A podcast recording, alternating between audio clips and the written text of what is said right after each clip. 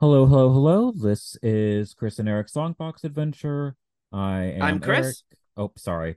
Sorry, I fucked that up. I'll I'll redo it. Um Oh no, we're fine. It, it's I think it's funny if we mess it up once. okay. Um that's Chris. I'm Eric. This is part three of free of our discussion of Final Crisis, aka dense event comics, the conclusion. This is probably the last time we're reading a like strictly event comic. Like I think we'll read we'll wind up doing some crossovers eventually, maybe, but never like you know, those event comics that have a mini series that's like a self-titled thing and tie-ins. The most we'll ever do is like Ten of Swords, where it's like each part is in a different book. The thing about Ten of Swords is that it's good. And if it's good, does it count as an event comic? Yes, this is good. I would argue that this is good. Uh, so first off, if you haven't listened to our previous two episodes, you're not going to understand a word of what we're saying here. So just go back and listen to them. Anti-life justifies our overly complex comic book narratives, probably. Uh, so heading into Final Crisis number four. Oh yeah, we're reading Final Crisis number four through seven today. Um, Final Crisis 4 is written by Grant Morrison, as are all of these, with art by J.G. Jones, Carlos Pacheco, and Jesus Merino. Alex Sinclair on colors, Rob Leigh as the letterer, and J.G. Jones did the cover, which is a really cool cover of Darkseid with like doing a little Omega symbol, like weird fist thing.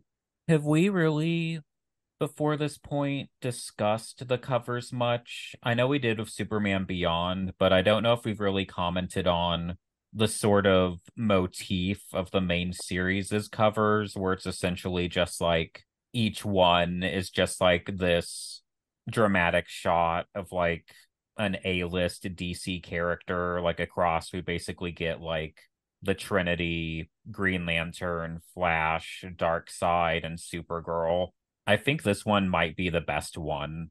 I think it's a bit more dynamic color-wise between the way that the blue and the purple pops against the black. I think this Darkseid cover is probably the best one.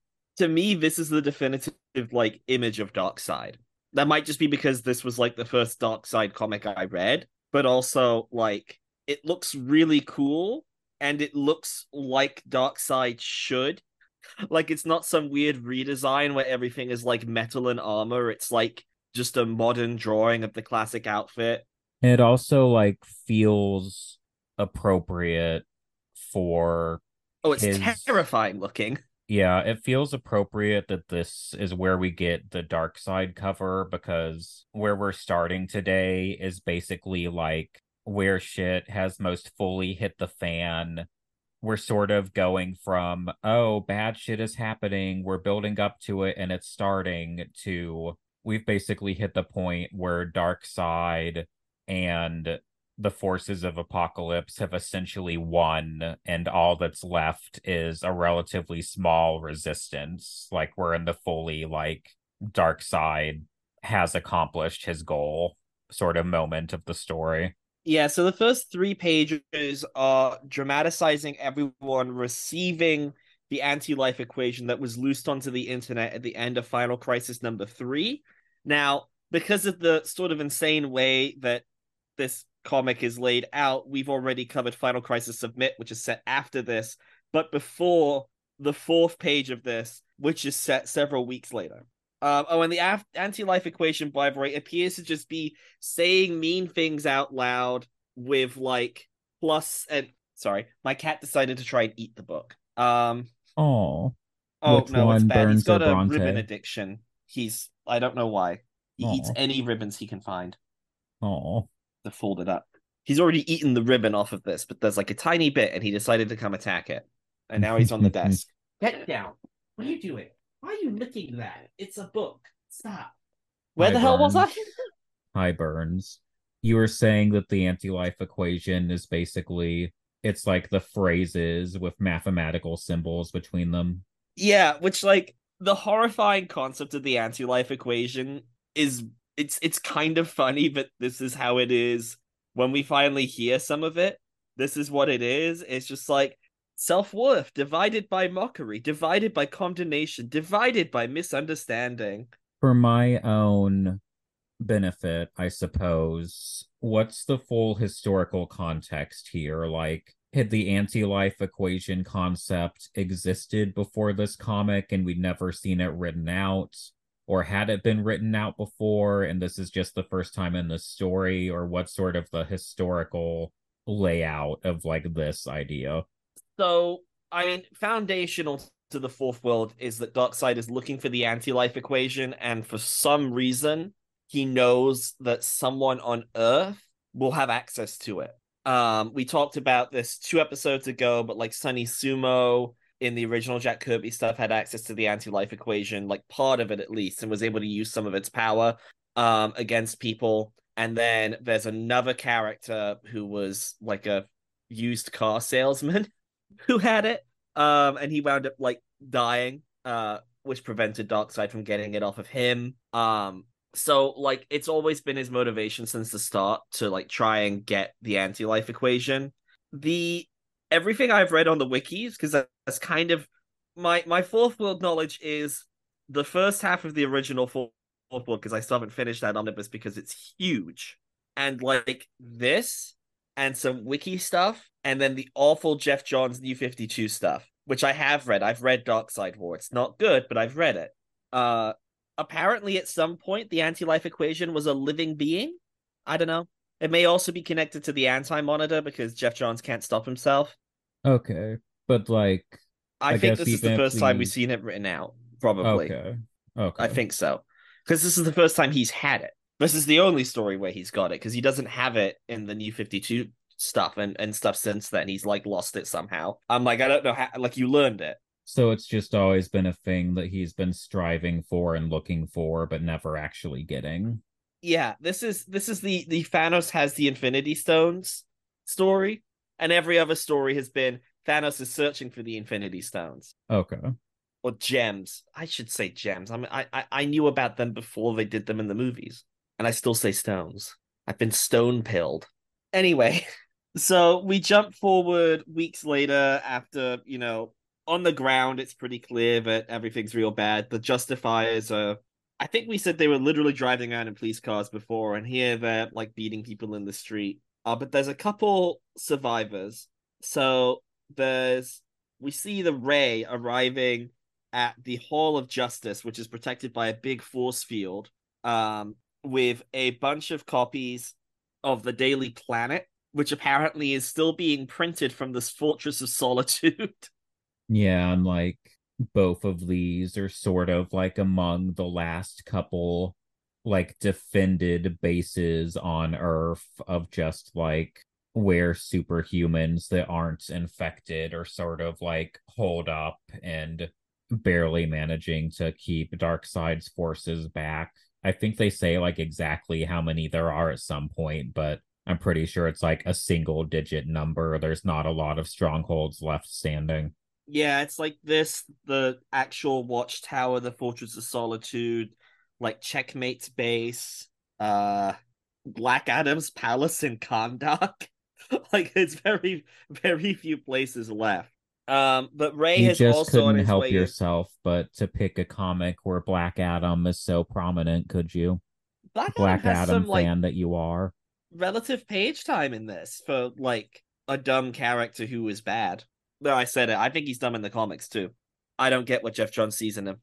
I think just as a general rule, I'm not a fan of any time that Marvel or DC make up a Middle Eastern or Asian or African country to like do something with that region of the world, but also have a fake country to not offend anything specific, except it's just still generally offensive and Black Adam is so intrinsically tied to that that I don't know what the fuck you would do with him to get away from that. The one exception is Wakanda, but the benefit Wakanda has and that is a it's like the one that didn't get colonized, so it's it's not got like the negative stereotypes necessarily associated with it. And like a lot of black people have done a lot of writing and work to make it really developed over the last like 20 years whenever the priest run started. Yeah. I think actually the run before that but i don't remember who that was but certainly priest. But like that's the only one where i'm like hell yeah wakanda stuff i'm never excited to see Kahndaq or um what's the one run by the bee lady in dc i'm like how many fake middle eastern nations do you need but Bilap- Bilapia, I want to say. I have no idea. It's in the Young Justice cartoon a lot, which, like, I understand it a little bit more on something that has to air on Cartoon Network, I suppose. Anyway, the Ray has saved the Tattoo Man from uh, uh from Final Crisis Submit that we just read, and so we have in this Watchtower. Uh, sorry, not in this Watchtower. In the Hall of Justice, we have now Ray, Tattooed Man, Green Arrow, who's great in this, I think. Oracle, which is Barbara Gordon, if you don't know her history. At this point, she is still Oracle. And Black Canary. Oh, and like the Wally West's kids? Those are Wally's kids, right? No idea. Some little Yeah, flash think- children. Yeah, those are Wally's kids. Yeah. Yeah, because they're they're the ones who are back now that they've decided to stop heroes and crisising that character. Um and the or Jay Garrick's wife, Joan. And there's like a lot of tension between Green Arrow and Tattooed Man because Tattooed Man still hates superheroes, and Green Arrow is for like the big lefty superhero being kind of a jackass about like the possibility of like doing some non-carceral work with this man here. Just very assuming that he's one of the bad guys, as if every single one of the bad guys isn't wearing the exact same helmet, and as if none of them can talk. But how do I say this? Um, and as if they're not all talking in the same like halted Darkseid anti-life speak, whereas Tattooed Man is acting completely normal. The secret society still have their minds. The Tattooed Man is not in the Legion of Doom, so Admittedly, I, it, it is a bit like I mean, he is such a minor member of all of this. You think that they would have bothered to leave him alone, but like maybe it's a double bluff. Like I get being like suspicious, but I do think his reaction is quite a lot here. yeah. Uh, so we find out that the strike force sent to Blüdhaven to try and like fight back, uh, all got massacred, and that this is one of the like few remaining, like basically just establishing stuff we told you. At which point we cut to Dan Turpin, who we last saw um getting like wired into a chair um as we realized that he was being slowly possessed by Darkseid and that's continuing and it's established that the bodies that all of the new gods have manifested in can't like hold in the whole godness because they're they're just like in normal human bodies. Even the weird looking ones, it's just like a genetically engineered body. Like they're not in their god form anymore. So they're all starting to like decay and rot away, and they're all worried about like not being able to survive into like Darkseid's new world that he's going to create once he's done eradicating Dan Turpin's soul. And we see that Kalibak, who is Darkseid's son that isn't Orion, um, I have no idea who he had him with, or Orion, actually. Who's Darkseid's like girlfriend? I don't know. I guess does he Yeah. even have like a queen or is it just sort of like may or may not have either a like literal concubines or just whoever he feels like at any given point is part of the whole dictatorial thing? You're right. It probably is just random slaves, isn't it? Oh God. Probably. His mother was a queen, so like Apokolips has had them. He killed her, obviously, to take over, but she was awful too. Naturally.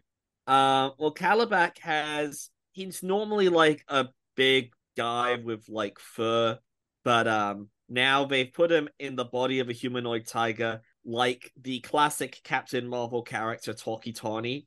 They have basically cloned Tawky Tawny and put Kalibak in Tawky Tawny. Tawny is amazing. I've only ever read him in this and then like one other Captain Marvel thing. but he is by far my favorite cat. By Captain Marvel, I mean Shazam. For the listeners who may not know the like history of those names, not Carol Danvers with the bad haircut. Yeah, or like Captain Marvel, not the Marvel ones, the the the Fawcett comics, then DC comics character. The supposed Superman ripoff. Barely. I've seen I'm just like, but the basic concept is entirely different. Like, yes, the end result is a smiley guy with black hair and a big cape and a brightly colored outfit saving people, but so is like 90% of superhero comics. Yeah. what the hell is wrong with people? Very cynical litigation that we talked about last time, but yeah. Um, and Dan Turpin's fucking losing it here. He is having a very hard time holding like Darkseid in any longer. His body is like gone that sort of gray color that Darkseid did, and he's got lines all over him that look a lot like the sort of stony lines that like Darkseid has. Um, it's also pretty clear that this is a very painful transformation. You can see like blood seeping out of him, like weird face lines. And uh, after those two pages, we we cut back to the Hall of Justice. We have the biggest and most obvious art shift so far because we we just had a couple of pages that were Jones for sure, and now uh, we have it's not. This must be the Jesus Merino stuff because I don't think this is Pacheco. And I gotta admit, here the shift in the art is really noticeable, and I don't quite, I don't, I don't really like it. I don't think this art's bad. It's just like fine, but it's it's the, this is one of the places where like the page turn and the style change. I'm like, ooh, that's a bit of a shift. It's just a very generic superhero house style from the 2000s. Like, you know, I don't look at it and think like, oh, this person can't draw, but it also doesn't do anything exciting for me. And it's not just the line work, but also like the inking and the coloration is also suddenly like out of a completely different book. Yeah, the Pacheco stuff, which I think is a lot of the stuff that open, it it blends quite well with Jones's work, I think, and this just sort of doesn't. Yeah. Uh, but basically, the team in the Hall of Justice come up with an idea to use the secret internet run by the super criminals in order to send out a message to the uh, other like remaining bases because the, all of their communications have been down because they can't open up anything because every single communications network has been infected with the anti-life equation and is now just broadcasting that 24-7 in order to like catch anyone who tries to communicate with anyone else. Uh, but this like network obviously hasn't been corrupted because the supervillains use it. And so they're able to get in contact with Mr. Terrific and everyone at Checkmate, which is currently under attack. And um, Jay Garrick, who is for some reason the leader of everybody left. I don't know. Is, is Jay Garrick like the leader of the JSA at this point? I don't know. Do you mean Jay Derrick or is it Alan Scott? Oh my god, it's Alan Scott. I why am I saying Golden Age Flash when I mean Golden Age Green Lantern? I mean they are both the Golden Age irrelevant old men. Yeah, who was like just a different thing. Well, I guess Jay Garrick has been retconned to be a Speed Force empowered character, but like they haven't been able to make Alan Scott actually a Green Lantern Corps member. Yeah, this is Golden Age Green Lantern, whose outfit is very red for a Green Lantern, and like red and purple. It's very like yeah. I guess regardless of God knows how the continuity stands at this point during crises, post two other crises. I guess if nothing else, he's still supposed to just be an old, experienced figure that people would recognize, I suppose. And we get an obligatory shot of him in front of a screen with headshots of a couple dozen of her superheroes half of whom have X's over their faces and they have text underneath of them, a la the cover to Days of Future Past, where it just says things like deceased, off world, missing in action, all of the most powerful people on the screen being included among those so that the only ones who are still around are like Huntress and Wildcat. It has Earth 2 Superman on there, and I'm like, didn't he die in Infinite Crisis? Like, he's not been around for two years of comics, including like in universe, because 52 and Countdown happened, and both of those took place over a year. Why is he there? I'm just like, hang on, there's two Supermen on here, and one of them is older and has the gray temples. You would know better than me. And if you don't know, I suppose we just don't know. Maybe just because it's a crisis and we feel obliged to have Earth 2 Superman show up. Which, like, it is so weird to me that the last story of the original version of Superman is fucking Infinite Crisis. I know nothing of the implications or anything of that. He's kind of a villain for most of it because he's bought into the idea that they need to reboot everything it's very it's a very odd way to close off that character in my opinion. I, it's been a little while since i read it but I, I was even when i read it i was just like what is this? This is like the original superman. This feels misguided. Uh and so we have like the thing where we get to see a bunch of the different heroes. Like a lot of superheroes did not look at their phones luckily. Too busy superheroing to be on their phones yeah, because there's a bunch of people at the Fortress of Solitude. Uh, Tawky Tawny is there. That's important for later, and Supergirl. Um, there is a oh, what was what was the name of that comic? The JLA Confidential that Morrison did. There's a reference to that because like the Superbia and Warmaker and stuff is from that, and like they only ever show up when Morrison wants to like reference that comic and act as though anyone else has ever done anything with those characters. Maybe I'm wrong and they've been in stuff that I've never heard of, but like not that I've I, seen. Yeah, I can't remember their names at all. Aside from, I'm like, no, but that's what that is. Um, Watchtower Forge. I don't know what this is because they're calling them all Watchtowers, but like the Ultramarine Corps. It, that's the guys from uh JLA Classified. Yeah, the way that so they what's... refer to all of the bases as watchtowers. Yeah, Watchtower seems 4... like it would be not the decision that I would make because I hear Watchtower and I specifically think of the base on the moon. I think it's Gorilla City. What do you mean? Watchtower 4 because it's in the jungle. There's like jungle trees and there's a city. Oh no, like, I just mean like the fact that they're like using the term watchtower for each one. Oh, I hate it. Yeah. That just seems unnecessarily confusing to me. I'm like, just call the places by their names. Literally, none of these places are like another watchtower. There is the Watchtower, which is the one that I nearly said Jay Garrick again. Alan Scott is in, and then everywhere else has a different name. Yeah, but yeah, I think it's Gorilla City. I mean, Beast is there. That's fun. That's a that's a crazy looking character you don't get to see too much. Um, and so Captain Marvel Jr., who I think at this point is maybe just Captain Marvel, because like Billy is somewhere else. I don't know Shazam family continuity here or Marvel family at this point uh, is trying to convince Black Adam to join them, and Black Adam is like, oh, you know what, fine, because they're gonna go ahead and attack Blüdhaven. So the like the coordination is we're all going to just go and attack Blüdhaven. Um, and so we go back to the Hall of Justice, and Tattooed Man is able. So if in Final Crisis event at the very end of it, uh, Black Lightning showed Tattooed Man the sigil that is the one that Metron gave humanity. Um, that we've seen throughout this book manifesting in different places, people finding cave drawings, crop circles. And now Tattooed Man knows about it and he's able to manifest it on his skin, and he goes like all silver, and he looks a lot like Metron, actually.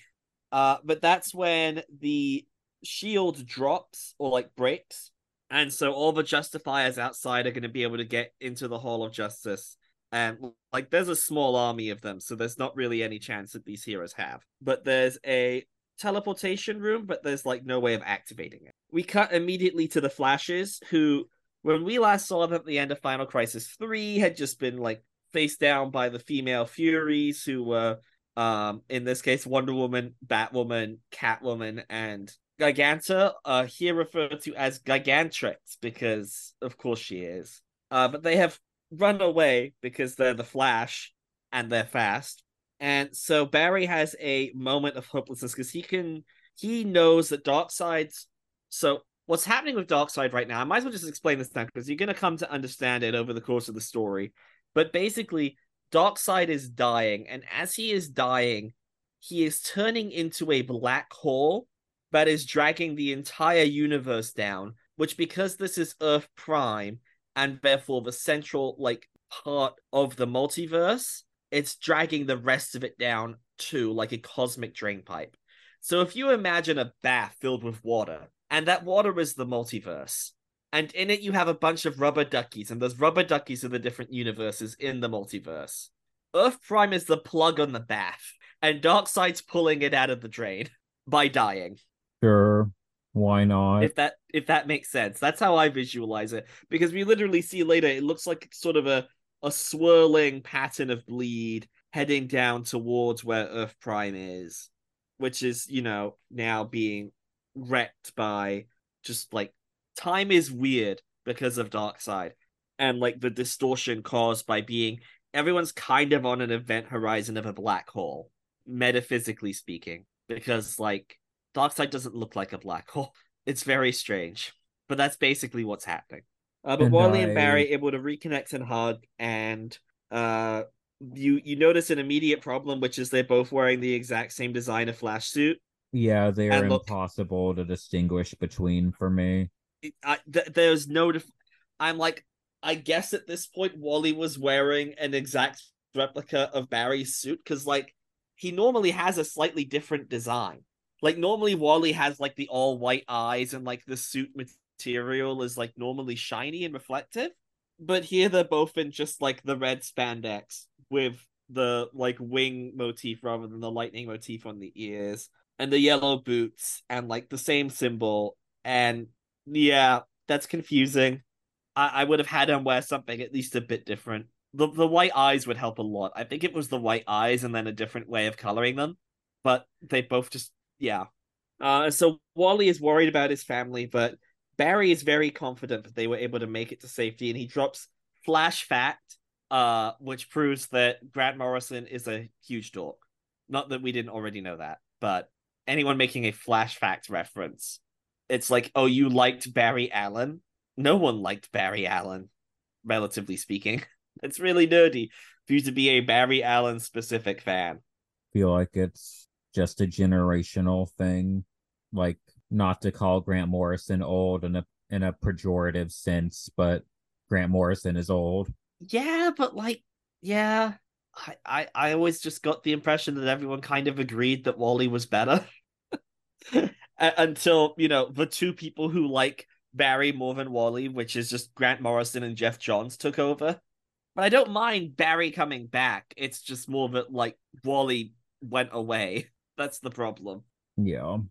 So the Furies come after them, and there's a little fight scene where they are able to stop them because the Flashes are stupid fast. Like these people were outrunning death, like the embodiment of the concept of death earlier in this comic.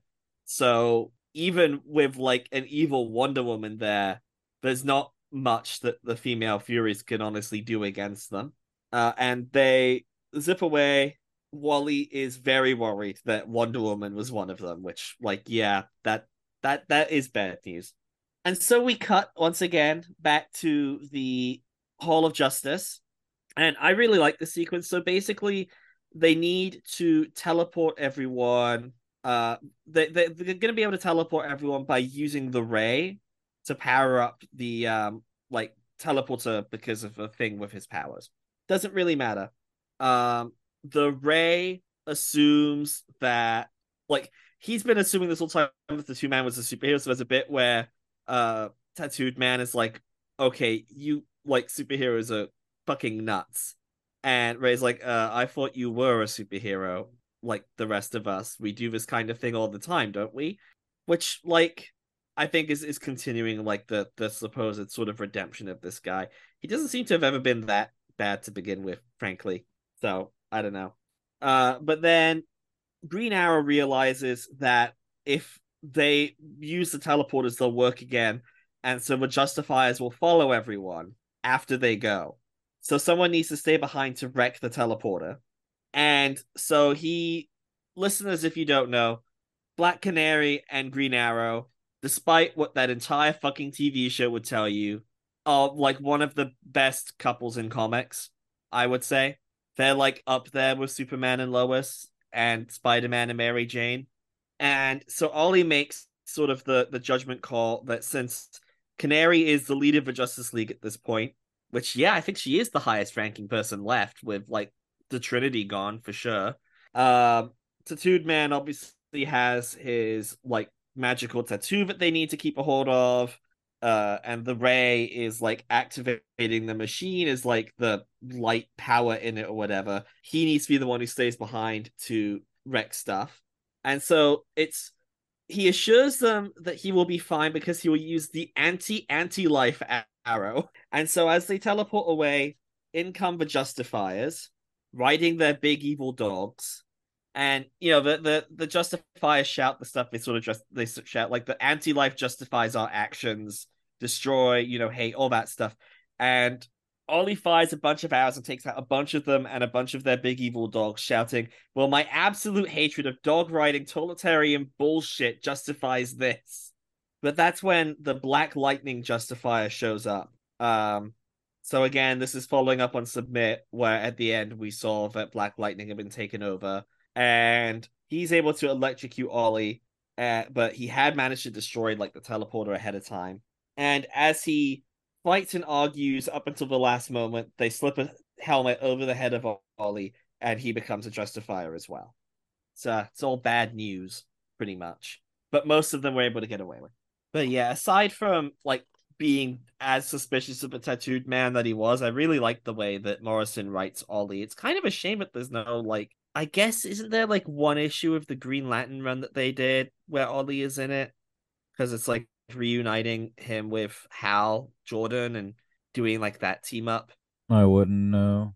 There should be more Oliver because he was dead when they did their original JLA run, so he's not in any of it. There should be more like Morrison and Ollie, Ollie stuff because I like that they actually acknowledge the fact that he is supposed to be a big old lefty. Yeah. Rather than Batman with a bow and arrow. And so Black Canary takes like a panel to mourn for Oliver and then immediately gets to business uh reviewing like the weapons of the watchtower in orbit. And so the offensive on Blüdhaven has started up again. We get two panels of them. Uh it's being led by Alan Scott and Hot Girls. They're like it's a lot of JSA characters, I guess and they realize that a lot of the enemy justifiers are now like fellow superheroes but also now the sky is red and it is raining blood. Dan turpin's wired up into the machines. He is clearly desperately trying to tell all of the giggling evil gods around him to kiss his ass but he's not able to get it out as they attach the the weird head thing that darkseid wears to him. And godfrey says Give us a sign, great Darkseid. Thumbs up for the triumph of the human spirit, or thumbs down to summon a day of Holocaust that will never end. We see once again cutting away. Um, maybe the least subtle bit of Darkseid as like the ultimate capitalism villain here. Um, there's a bunch of people who are clearly enslaved making Justifier helmets there was a big sign in this factory saying to die on the job is to die for Darkseid. Work, consume, die are being like played over the loudspeakers as everyone just leaves the factory and wanders out to go home. There's justifies driving around in cop cars that have been printed with like painted with Darkseid's Omega symbol, beating the crap out of people in the street. Um, as we follow Wally's wife Linda, Linda, right? I don't know. I think. Oh no, it's Iris. Oh my god, it's Barry's wife. It's not Linda. It's it's Iris. There's too many characters. I'm losing my mind here. Um, so we're following. We follow Iris going home. She's very much infected by the anti-life equation, and she literally goes home and sits down in front of the TV, which is just showing an omega symbol with the end of the anti-life equation, which is self equals Darkseid being repeated over and over again. The flashes come in, and Barry is able to, through the power of love, eradicate the anti life equation inside of Iris. Um, through a kiss and like possibly the speed force because there's like the lightning was there anything in these pages that you were wanted to talk about or not really sorry i'm very quiet on this one but by and large it just doesn't do anything for me honestly like the most noteworthy things here are probably just some of the blatant dialogue from the justifiers just going increase production, work, consume, die, judge others, condemn the different. You know, just like the themes are very blatant.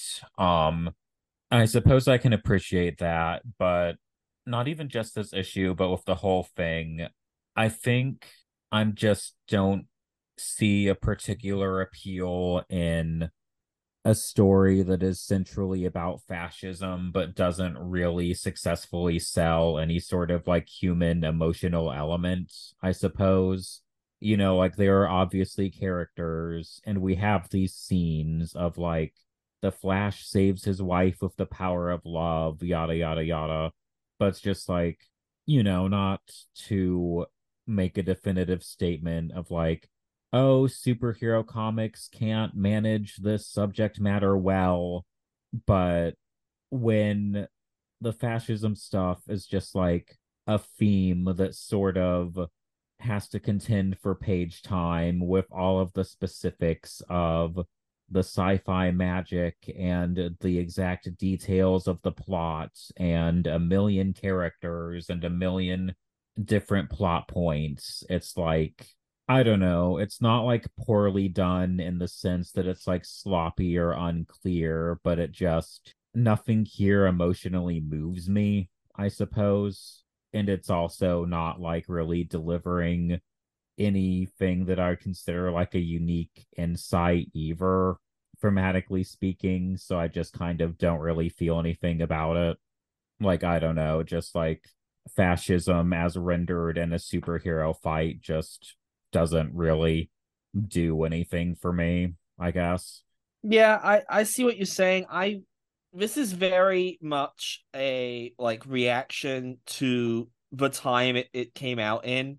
Like I mean, I feel like it's fairly obvious, but like the villain's initial attack being like this secret thing that they didn't know was coming, but there were like obvious signs, and then there's this immediate like devastating shift is very much Morrison doing like superhero 911 um and then the like the the general hopelessness vibe of it and the leading into hope is and this has this is maybe the most poorly aged aspect of this comic um the way that it is here's this hopeless situation where this right wing power has taken over and uh the future just looks like it's going to be nothing but endless work for the glorification of someone else here's like the hopeful ending where the heroes all win and succeed was inspired by Obama being elected, but that was always going to age poorly.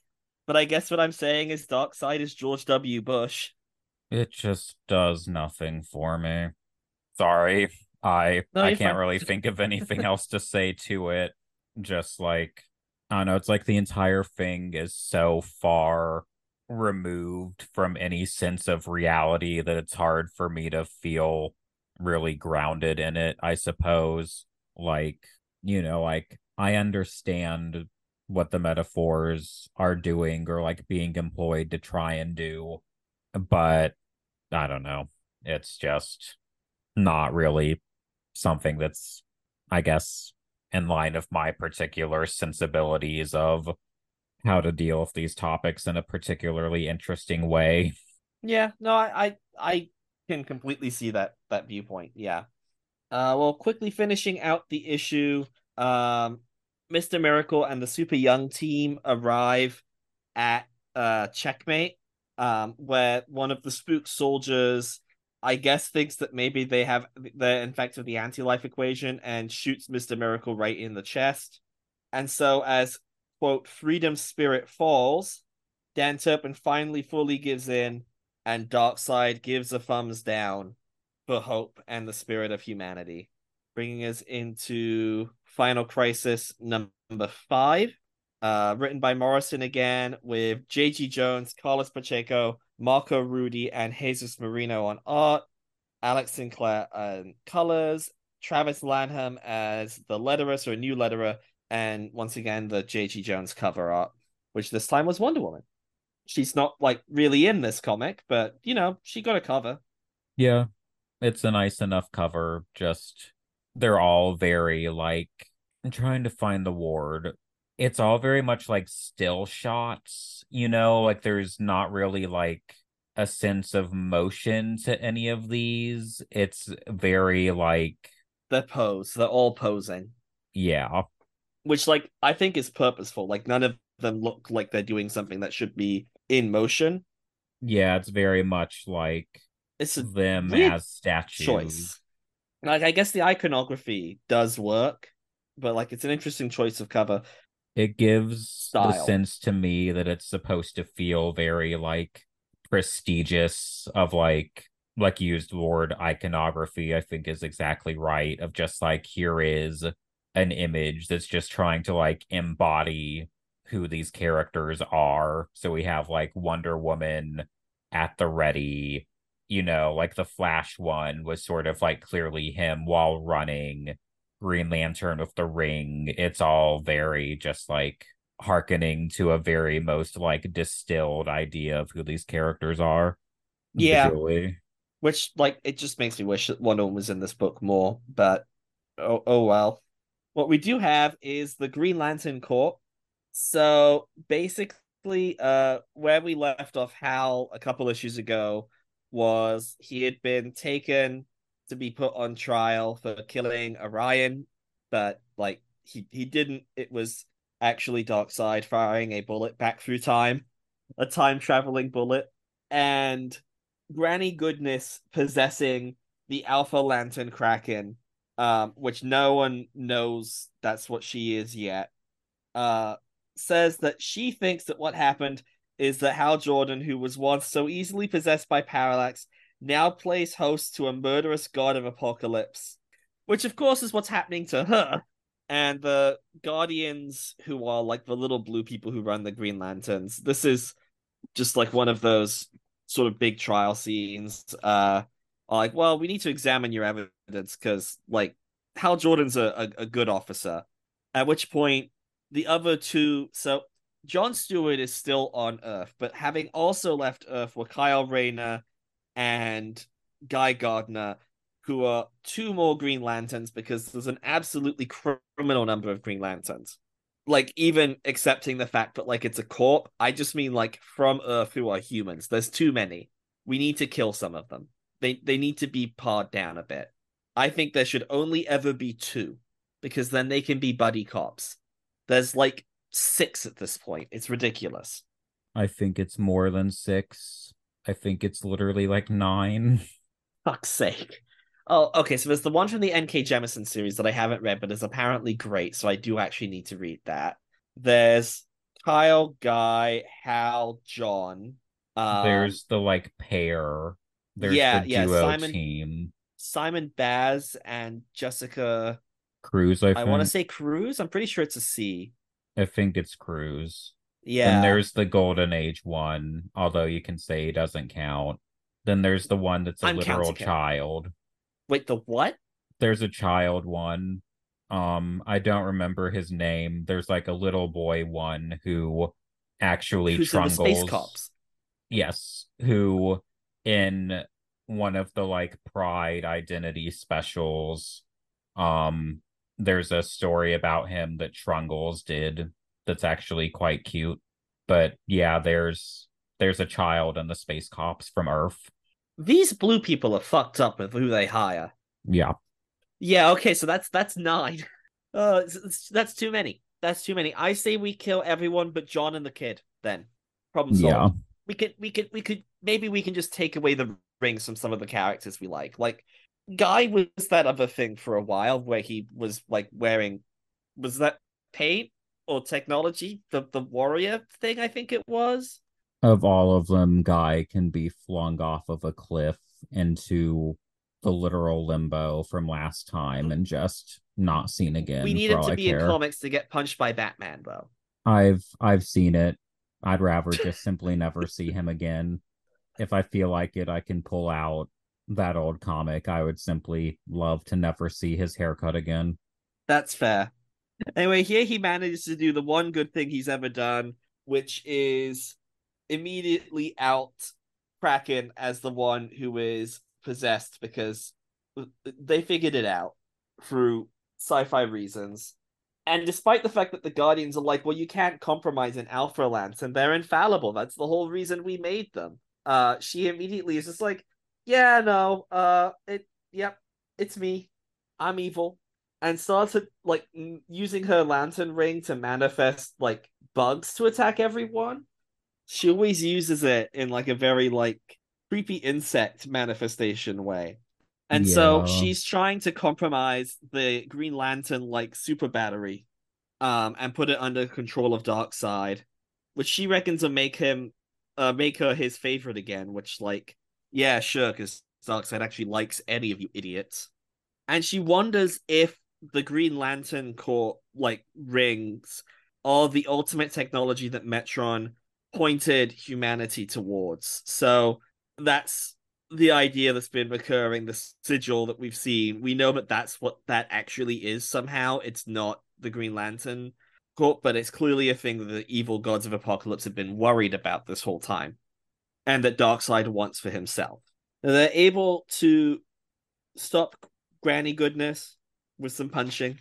And so the Guardians give Howler's ring back, and he and all of the uh, Green Lanterns decide that they're going to go back to Earth to try and save everyone because they've just noticed that Earth is suffering time distortions as a doomsday singularity caused by the impact of Darkseid's fall from heaven is causing cracks to spread through all of reality.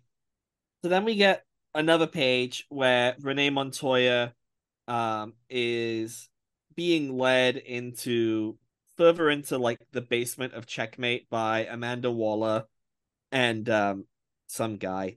I'm sure he's from something. But basically they have a backup plan for when like the Earth is going to end and superheroes don't manage to stop it, and they're asking Montoya to be a big part of it. Which basically their initial plan is to send rem- remnants of the human population to another universe and they want her to like lead them there because of like her significant experience as like both a police officer and more importantly like a vigilante who's an ordinary human working with superheroes. It's just it's an example of one of what can't even be called like a C or D plot, but just like so much further down the alphabet of just like such a minor plot point that probably gets like a single digit number of pages of exposure or breathing room in the entire story that it's kind of like within the context of just reading this trade it feels like the story didn't even really need I don't know if there was some book that came after this that delved more into this idea where it then felt more necessary to that, but there's just so much going on. Uh, no, her side book during this was um by Greg Rucka, and it's like it actually kind of contradicts this because she's not in checkmate. She's like out in New York when the anti-life equation hits. And it's like her and um Jim Corrigan had like just become the Spectre and he was her partner in the GCPD and had like died, and that's why she quit, uh, because she was sick of how corrupt the cops were. So yeah, no, it, it it is just in this. It's um, it's more setting up that she's going to be like she's in the ship that collects the army of Supermen that we will eventually get to meet. Uh, like she winds up because she's doing this, she winds up meeting up with um the Superman Beyond characters. Sorry, my cat's climbing my chair. Oh. And attacking me because she wants fed. Oh. And so basically, um, things aren't going very well. Uh, everyone's kind of slowly losing all the big fights. The uh, the team outside of Checkmate are all being captured and are getting Justify helmets stuck on them. Uh, while back inside like the top level of Checkmate, the super young team are like really pissed they that some of the Checkmate soldiers shot Mister Miracle but of course he's fine because he's wearing a bulletproof vest. And so essentially, uh, Mr. Miracle is kind of aware of what's going to happen. He he like he he knew about like Darkseid's fall causing all of this. Uh, we get a line reference here to becoming Fifth World. So only Grant Morrison would look at Jack Kirby's The Fourth World and be like, right, but what's the fifth one? And then immediately go, oh, it's all the superheroes, basically. And Mr. Miracle and the Super Young team show the like face pattern that they've painted onto themselves, which is what protects them from the anti-life equation to all the checkmate soldiers. So they're gonna be like proof to that now. I guess this too, I'm like, what's the in-universe reason for this? Of like why just a specific little bit of face paint is gonna do this. I just I don't know What's if I'm missing something. It's magic. It's New God's magic. It's the New God symbol for hope. Okay. And like the anti-life equation is hopelessness essentially Okay, I guess I wasn't really connecting that because, like, just on a thematic level, it was like with Darkseid and everything just being like fascism metaphor. I didn't know what to do with the magic face paint, but okay, if it's just sort of a hope is the I Yeah, know, it's- it's- shining defense or whatever you would want to call it. the the anti-life equation and Darkseid represent like the ultimate despair and like the only thing that can pull you out of despair is hope. And in the context of this comic as visualized by a whole bunch of people in very silly outfits with superpowers. It has the appearance of a serious book but it really is not a serious book do they at some point in the book like actually like state that that's what this symbol means and i'm just forgetting it is it just me or do they never Um, actually say it I'm pretty sure they say it at one point, but it's also visually the wishing machine. That's what Superman eventually uses to re like that's that's what this this visual is based on. This is the like wondrous technology that Metron secretly gave Earth. It's like this visual, this idea that eventually manifests itself when Superman uses it and saves everyone. okay Big spoilers for the end of this episode, but there you go. the good guys win yeah The good guys do in fact win. okay Um, so Tiger Kalibak has also been given an army of tiger soldiers that follow him. This is mostly just relevant for setting up a fun bit later. Um, and they ride out to meet the incoming attack on the Blüdhaven, like command D base that the heroes realize is the center of everything now. Um, so yeah, we have a big splash. It's it's funny getting one of these big superhero splashes, and it's like, who's the most prominent character on the page? Frankenstein. It's like Frankenstein and Black Adam are front and center for some reason. it's a very odd little group of people it's also like i'm not sure like how large of a force i'm supposed to read this as being like if the people in this two page spread are the entirety of the I think this is resistance that's shown up okay it's Some of them are pretty heavy hitters. I mean, you've got two Shazam people, you've got Supergirl, and you've got a Green Lantern there. Yeah, it's just it's such an oddball little group of let's see, 18, I think, 18 to 20 people Yeah. of like a few heavy hitters like you said, and then just half of the Justice Society because That's all that's left. I'm just kind of like why them? How them specifically? Not that it matters. It doesn't really matter, you know. Like the answer to that, you know, it's whatever. These are who we have. I guess it's I have nice no idea see why Frankenstein is such a big thing in this comic, but I find it extremely funny and it brings me joy. I mean, he's also just aesthetically cool, which I'll take because as the one here who likes the comic much less than the other one, I'll at least take here's a cool Frankenstein on a motorcycle. Sure. Also, Frankenstein is riding a motorcycle to come fuck you up.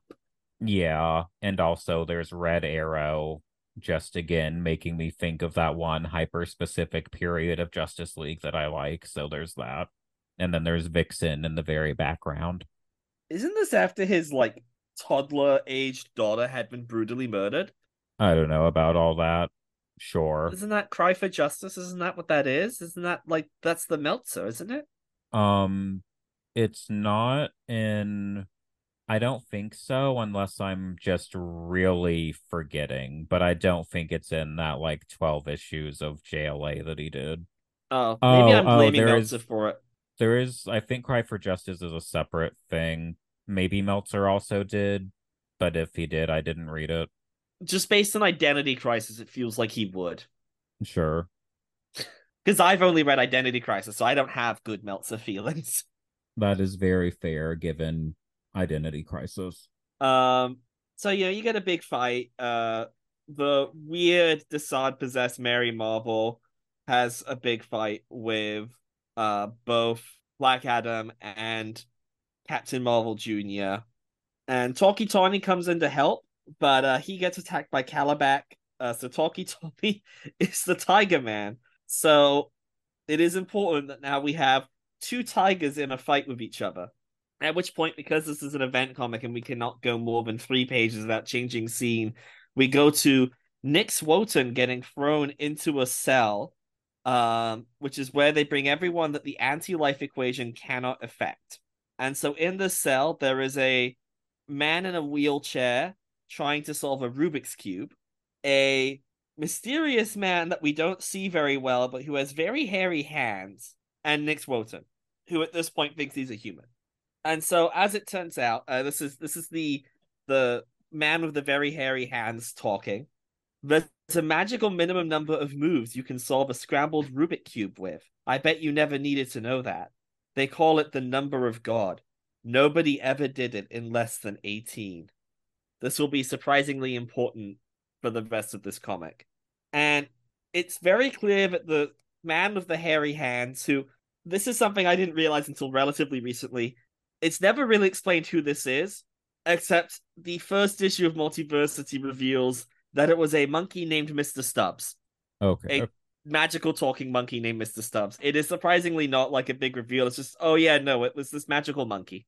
And by established, I just mean that Nix Uotan is in that, and he is hanging out with this monkey named Mr. Stubbs, who is his friend. And I'm like, oh, so this is this is this is Mr. Stubbs then.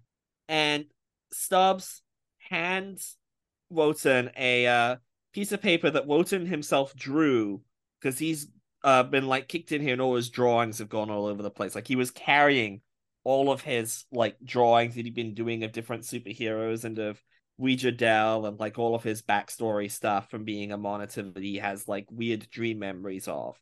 He hands him the one that's got the weird Metron drawing that we've seen recurring throughout this. It's part of that design is what everyone's been drawing on their faces, is what we've seen in the crop circles and found in the cave paintings. And uh, Mr. Stubbs says, if your superheroes can't save you, maybe it's time to think of something that can. If it doesn't exist, think it up, make it real. And so Uotan is slowly trying to remember what happened, like his his monitor memories properly. Um, specifically now his connection to Weeja Dell is like he's like I I he's trying to remember what her name actually was. Some justifiers come in to go ahead and like the implication is they're going to run experiments on to figure out why the anti-life equation doesn't work. At which point the man in the wheelchair solves the Rubik's cube in 17 moves and it pings like a mother box and there's an explosion of light which clearly vaporizes the justifiers who'd come in. Uh I I I guess it, well it pings like a mother box because it is a mother box. This is this is Metron in the chair having like fallen but he's able to reactivate like his god powers and well, we'll find out by the end of this comic turn Nix Uotan back into a monitor again by solving a Rubik's cube in 17 moves because it is one less than the god number of 18. See, I just find that shit funny. That's a completely insane thing to have happen. As explained one page before by a talking monkey. I think it's just a difference of taste here. Yeah. That's fair. I, I I appreciate how utterly insane a concept that is. That this Rubik's cube is somehow a mother box, but you have to activate it by solving it in 17 moves rather than 18. I have no idea whether that's a true fact, by the way. Yeah, I've been trying to Google Rubik's Cube's minimum moves as we've been talking and have not come to anything conclusive. Yeah, it's just sort of giving like keep trying, unlock the unknown, um, transcend well, what you know. The central part of this is, is the bit where uh Stubbs says that it's time to think of something that can save you if what you have right now isn't able to. Like, have you read Supergods, Morrison's book? No. So Morrison grew up near a US Army base in Scotland that had nukes in it. And their parents, uh, their dad especially, I think both of them, were anti nuclear activists. And Morrison grew up with like this deep existential terror about nuclear war and annihilation. Um, but the thing that made them like able to get through it a lot was actually superhero comics, specifically Superman, where they were able to rationalize it as like, well, the bomb is an idea, but so is Superman. And so if the bomb is real, we should make Superman real because Superman's a better and cooler idea than a nuclear bomb. Right. And like it tie like it ties into their stuff with chaos magic and and and all of that where like the ideas matter as much as the reality and like the concepts. Yeah. and so this, this is... is this is the most blatant usage of that I've ever seen in a Morrison comic, actually. Where the hmm. hero's power is, as it turns out, thinking about cool comic book things. Yeah. I think this is just one of those cases where the like biographical and sort of like I don't know, like the aspects of what's informing Morrison's interests and thematic concerns, I think, are more interesting to me than in the actual finished product of like how they convey them within this specific text itself.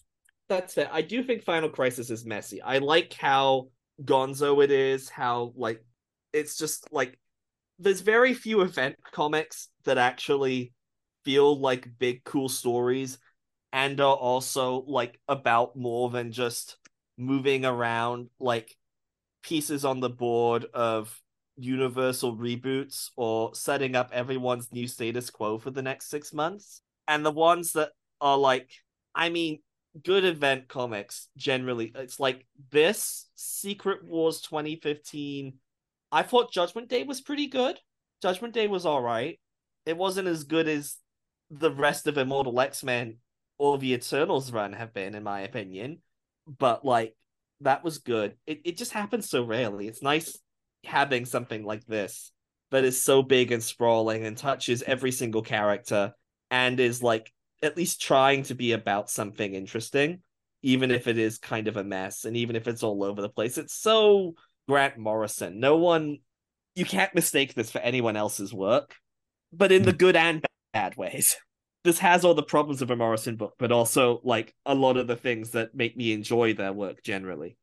Yeah, like if nothing else, this is certainly swinging big and swinging big repeatedly, which even if I don't really like the results on a purely like I guess respect level, I think I can respect this a lot more than I can say I don't know, just, you know, you listed off a few examples of like events that actually weren't terrible, but just, you know, I can appreciate that they're at least trying and have an idea that they at least cared more about than an editorially mandated cash grab of here's how the action figures are going to smack up against each other this time. Yeah, I, I mean, you mentioned Civil War earlier, and like that's that one's rough. For example, or um, I'm just gonna wind up listing off all the Marvel events that Brian Michael Bendis did, like Secret Invasion or House of M. I don't like any of them. Yeah, like Civil I mean, War Infinite came... Crisis. Yeah, like Civil War came to my mind again, and then I wasn't really sure if it was the appropriate one for me to cite since at least there is an idea there. It's a stupid fucking idea where anyone with well, any... see, even Mark Millar said that one wasn't actually as thought through. So Millar didn't think of Civil War as a political book. Millar was using the politics as an excuse to do the Iron Man Captain America fight. And their like actual statement on superheroes and politics was ultimate or his. And I think Which- the fact that the creator took that premise and was like, this isn't a political book says everything about how well one would expect it to go. This is why Iron Man setting up Guantanamo Bay in like a basically a hell dimension was not a thing that immediately made this character unusable forever. We just have to pretend that didn't happen, or you can't read an Iron Man book. Dreadful. But back Yeah, to the the event in question. Yeah, back back to the one where only the villains set up things like Guantanamo Bay. Uh so all of the like evil gods basically spontaneously die, at least uh all of them except for Mary Mop. So like clearly a a Shazam powered body is better than like normal humans or whatever on earth is going on with Simyan Mokkari because they Simyan Mokkari and Godfrey all just like die here as Darkseid fully manifests. Um Darkseid declares that all flesh will be Darkseid's body. They have only ever faced the idea of a god before. Now is God made flesh come among them. All is one in Darkseid which we'll see what that means in a minute. Uh, the evil Mary Marvel starts fighting Supergirl. The Green Lanterns are flying towards Earth, and it's they're flying into. It, it, it I said this earlier. It looks like the bleed is going down some kind of drain pipe, like a whirlpool, with a whole bunch of Earths floating in it. And the lanterns are like wasting their ring power going down there, so they're just going to like fall into the singularity this is where they will be for the next two issues. Is just falling into a singularity on purpose because that's where the earth is now. Hoping to come out the other side. and so everything ends as darkseid fully manifests as he declares i am the new god. All is one in darkseid. This mighty body is my church. When i command your surrender i speak with 3 billion voices when I make a fist to crush your resistance, it is with three billion hands. And we see that everyone who was infected by the anti life equation now has glowing red eyes and are like doing these motions alongside Darkseid. Nothing like Darkseid has ever come among you. Nothing will again. I will take you to a hell without exit or end, and there I will murder your souls and make you crawl and beg and die. Die, die for Darkseid as all of humanity is now just a part of Darkseid, as all, all of humanity is now like subsumed as a part of Darkseid, we see that Nix Uotan is back as quote the judge of all evil in a very nifty sort of trench coaty matrixy superhero outfit, having regained his monitor abilities. And, And, that's the end of declaring himself as the judge of all evil. Yeah, and he's like looking at he's got like a holographic display thing around him that's like displaying different panels from elsewhere in the comics. Like he's seeing everything that's happening. You could argue that that's not actually technology, that's him being like able to see everything from the outside the way that the monitors can. And then if you're reading this in the trade, there's two issues of Batman, which are like good issues, but don't really have anything to do with this. Oh, I forgot to mention that as Simyan and Mokkari were dying, um, they tell Darkseid that uh, their attempt to like create an army of clone Batman failed. That the two issues of Batman are that happening, and also like a full overview of the Morrison retcon that every Batman issue ever counts and had happened, and like piecing together Batman's life in chronological order under like the new version that they were doing. Um, which you could argue was maybe Batman's life flashing before his eyes as we head into Final Crisis number six with Batman on the cover, and for once the cover's relevant to the well, for the second time the cover is relevant to the uh, character featured inside the comic. This one is once again written by Morrison. We have J.G. Jones on art, but also Carlos Pacheco, Doug Mahnke, Marco Rudy, Christian Alamy, and Jesus Merino, with Alex Sinclair and Pete Pantazis as colorists, Rob Clark Jr. as letterer. That's another new letter, isn't it? I think so. That's odd.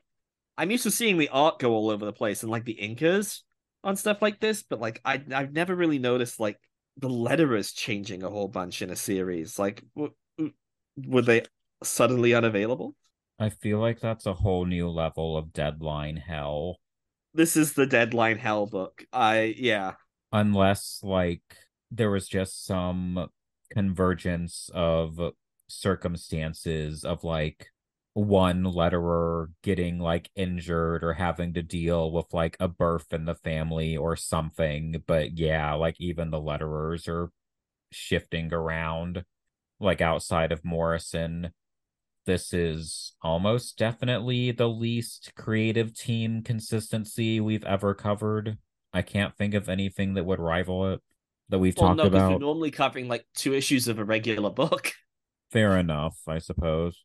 Uh, I I think you would get this with almost any event comic, like even the ones where it's like they did manage to get it all out with like one artist, you'll still see a million inkers. I'm sure if we covered more than like if we covered more than just like the main mini series for even like Judgment Day that was pretty recent and was like clearly in the planning for a long time, we'd still wind up with some pretty long art credits. Yeah. But um despite me teasing that Batman would be important in this issue, we actually open with Superman who is due to an entirely different comic. This is the one real hole in it is I wish that Superman Beyond had ended with him in the uh, 31st century with the Legion of Superheroes, but he's he's there with the Legion of Superheroes. This happened in a tie-in. It's the one non-Morrison written tie-in that is even vaguely relevant, except it actually isn't beyond the fact that Superman is now in the future instead of being in the present. So like there you go. Just another cut in time and location I don't think I even really thought about it because of just how many fast cuts there are in this thing. Well, we know that Superman came back at the same time, but then he just like wasn't around. So like he clearly went somewhere else after Beyond. Yeah, like he stopped in, said hi to Lois, and then immediately left. Pretty much, yeah. He got dragged away to like a Legion thing. So um that that's what he's been doing. And so Brainiac 5 shows Superman the ultimate technology. So it's he specifies that they discovered a way to refine Guardian's willpower technology to create the final machine, the ultimate technological artifact. So earlier we know that Granny Goodness thought that maybe the technology used by the Green Lanterns was the technology that had that like Metron had secretly seeded in humanity, but it's not but an evolution of it does lead to this technology, which is the miracle machine. And if you look at it, you'll see that it looks a lot like when you look at it from one specific angle, it looks like the symbol that we've seen throughout this comic from Metron. That is like the secret symbol that's been given to humanity, with like the sort of circles and lines lining up that way. And so Brainiac knows that Superman is going to like need this to try and protect Earth when he goes back to the present. Um, so they put lock the machine away and stop anyone from using it because the horror, like basically, if you plug yourself into it, you rewrite reality. And Brainiac Five is like, well, the horrific potential of a single stray thought is a bad idea, so we've turned it off permanently, and we're not going to let anyone near it. But he's having Superman look at it and try to remember it as Superman is slowly being dragged back to the present because reasons, time stuff. I assume it relates to how he wound up in that future to begin with. Um, Black Canary and the surviving Justice League members on the Watchtower in orbit are attacked by Justifiers in what honestly look kind of like TIE fighters. like they have the wings of like a TIE bomber for some reason. Uh, these spaceships. So that group is screwed now we have a big multi-page fight between the possessed Mary Marvel and Supergirl, which manages to end when Captain Marvel Jr. uses his own magical like Shazam lightning to turn her back to like regular Mary Marvel, who is like Mary, whatever her real name is, who is no longer possessed and is obviously like really like freaked out. Unclear whether she could ever like transform back into Mary Marvel without being possessed by Desaad again, which that's kind of destructive for the character, but in the middle of this, we also get her and Supergirl calling each other sluts as they beat each other up in the sky. Yeah, um, I don't know what the hell's up with that. This is a weird fucking era for being a teenage superhero, female superhero. Truly. Like, that shit's rough. Like, you either wind up in the super mini skirt and crop top that constantly gets pantied shot like Supergirl, which, like, not so much in this, aside from the fact that it is as short as it canonically is. But man, so many fucking panty shots of Supergirl in this era. It's really disturbing. More importantly, Kalibak and Tawky Tawny are continuing their fight. I will say to give a positive about this comic because I feel bad that this is something that you like and I've had so little positive to contribute. I will say that these are nicely drawn cat people, especially oh, with regards great. to the tiger heads. I'll give it that. Yeah, this is this is I love Tawky Tawny. I have only read Tawky Tawny in this and one issue, I think like even the Captain Marvel Shazam stuff I've read, he's not in it because they, I guess, are embarrassed that one of his best friends is a giant tiger man with a bow tie and like like to be clear, Tawky Tawny is characterized sort of similarly to like 90s Beast in like the cartoon. So like smart and funny as opposed to smart and totalitarian. Yeah, cartoon Beast you know, the one that everyone's like, oh, I miss Beast when he was like nice. As yeah. like, I mean, the comic one never really was. It's just the one from the cartoon. That having yeah. watched that cartoon, I find him insufferable. But like that kind of character, he's got a bow tie and like a you know posh, like Sherlock Holmesy looking outfit actually. And so Kalibak's like, "What are you? Tell Kalibak before I smash out your brains." My friends, sir, call me Tawky. My name in my own tongue translates as Tawny, but don't let my cultured tones deceive you. Tawny bites as he charges forward and bites Kalibak's shoulder. And so Kalibak is able to knock him. Do you think editorial gave Morrison just going, How many pages are we going to get of this cat man? I want more. I would read a Tawky Tawny solo book. Yeah. Based solely on the fact that he is a like... tiger man in a bow tie. Yeah, I don't even mean it in a bad way so much as them just being like, this is our event book that you're writing us, just the crux of everything, and here's more of this Catman. And so Tawny is able to take advantage of um Kalibak being like distracted uh by the the uh the Supergirl Mary Marvel fight to gut Tawky uh, to gut Kalibak. Like we see his intestines coming out. This is pretty pretty gnarly. And as Kalibak is slowly dying, he asks like the other cat people were like serving him to help him, and they say, "No help, be not strong."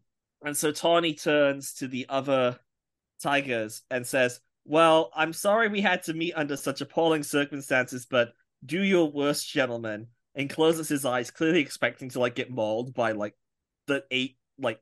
There's like a lot of tiger men here, but instead they all bow down to him because clearly they like serve the strongest member of the group, and since he killed Kalibak, that makes him the strongest. I it's just kind of cute how he's like, oh well, okay, I guess you're gonna kill me now.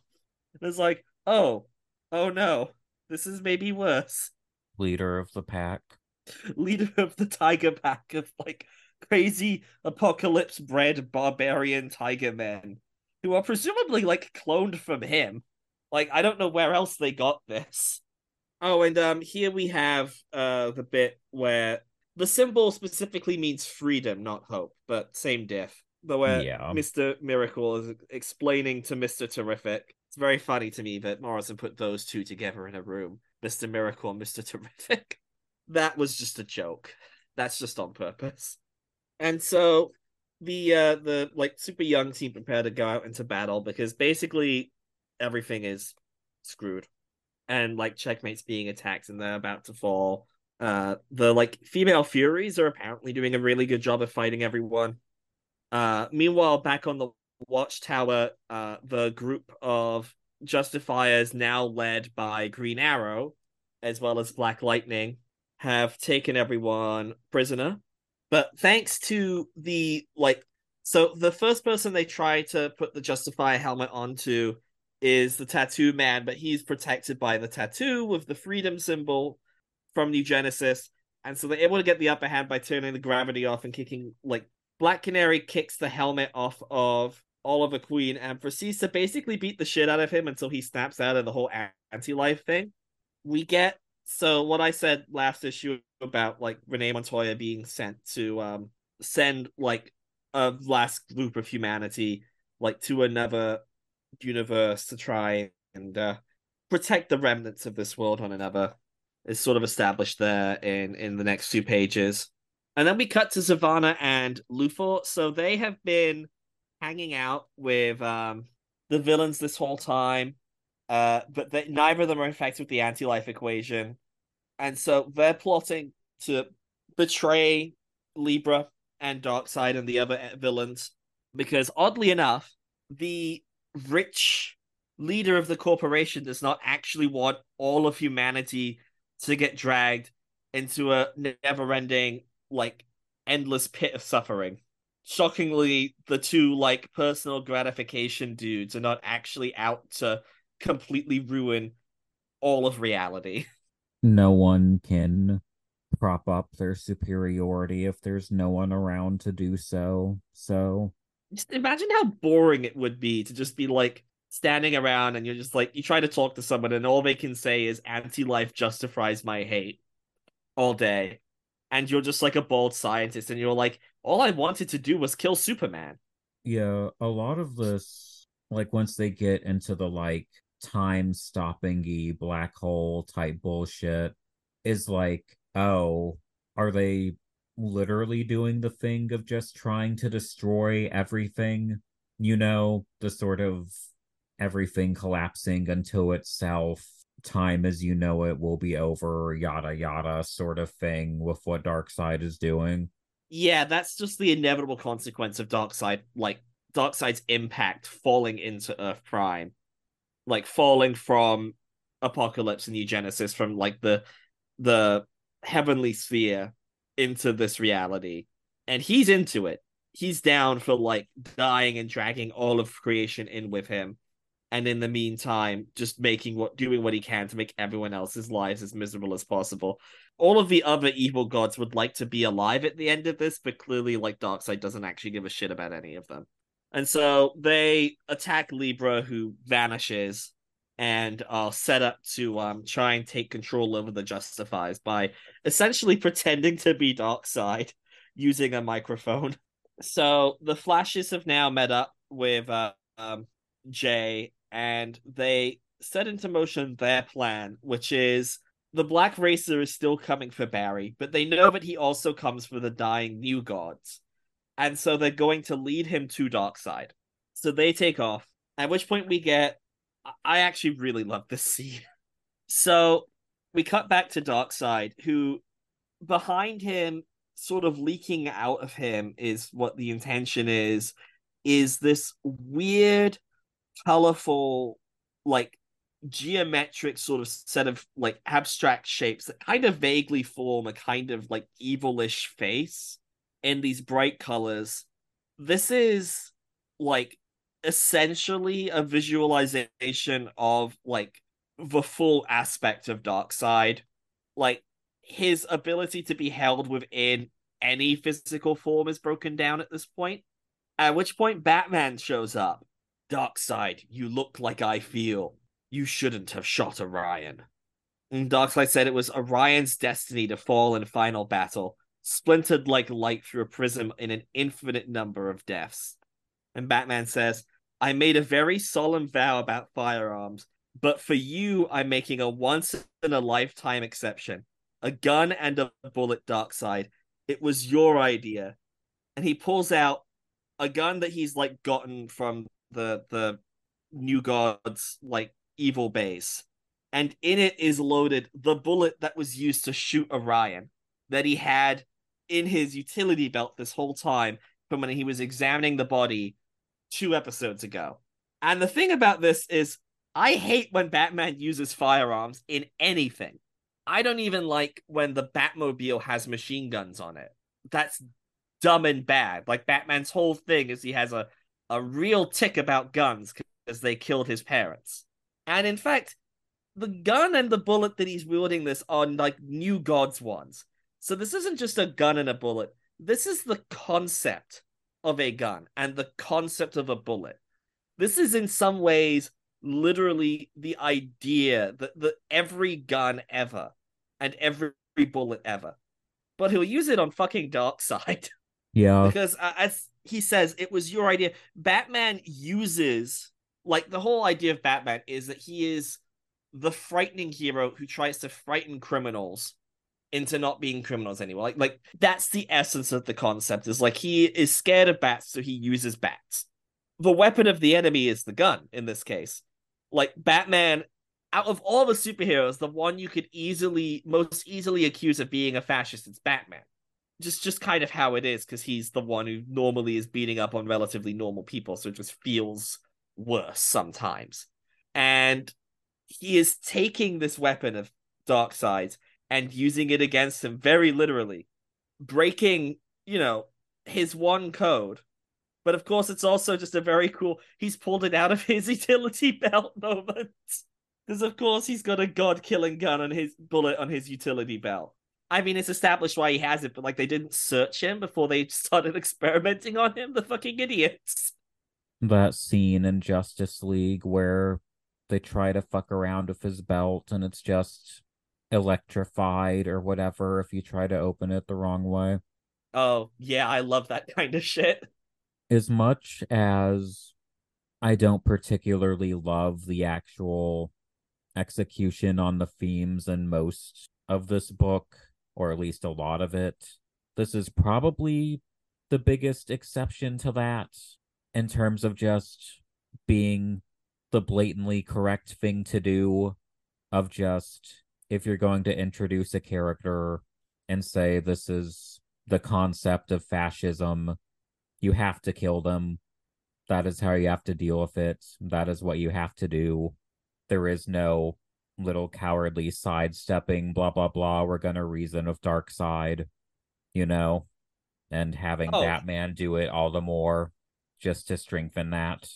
Just like there's no time for pretending like he can be reasoned with for logic out of being an asshole. Just shoot him. Just fucking do it. Uh, much in the way that that's the concept of a gun that Batman is holding.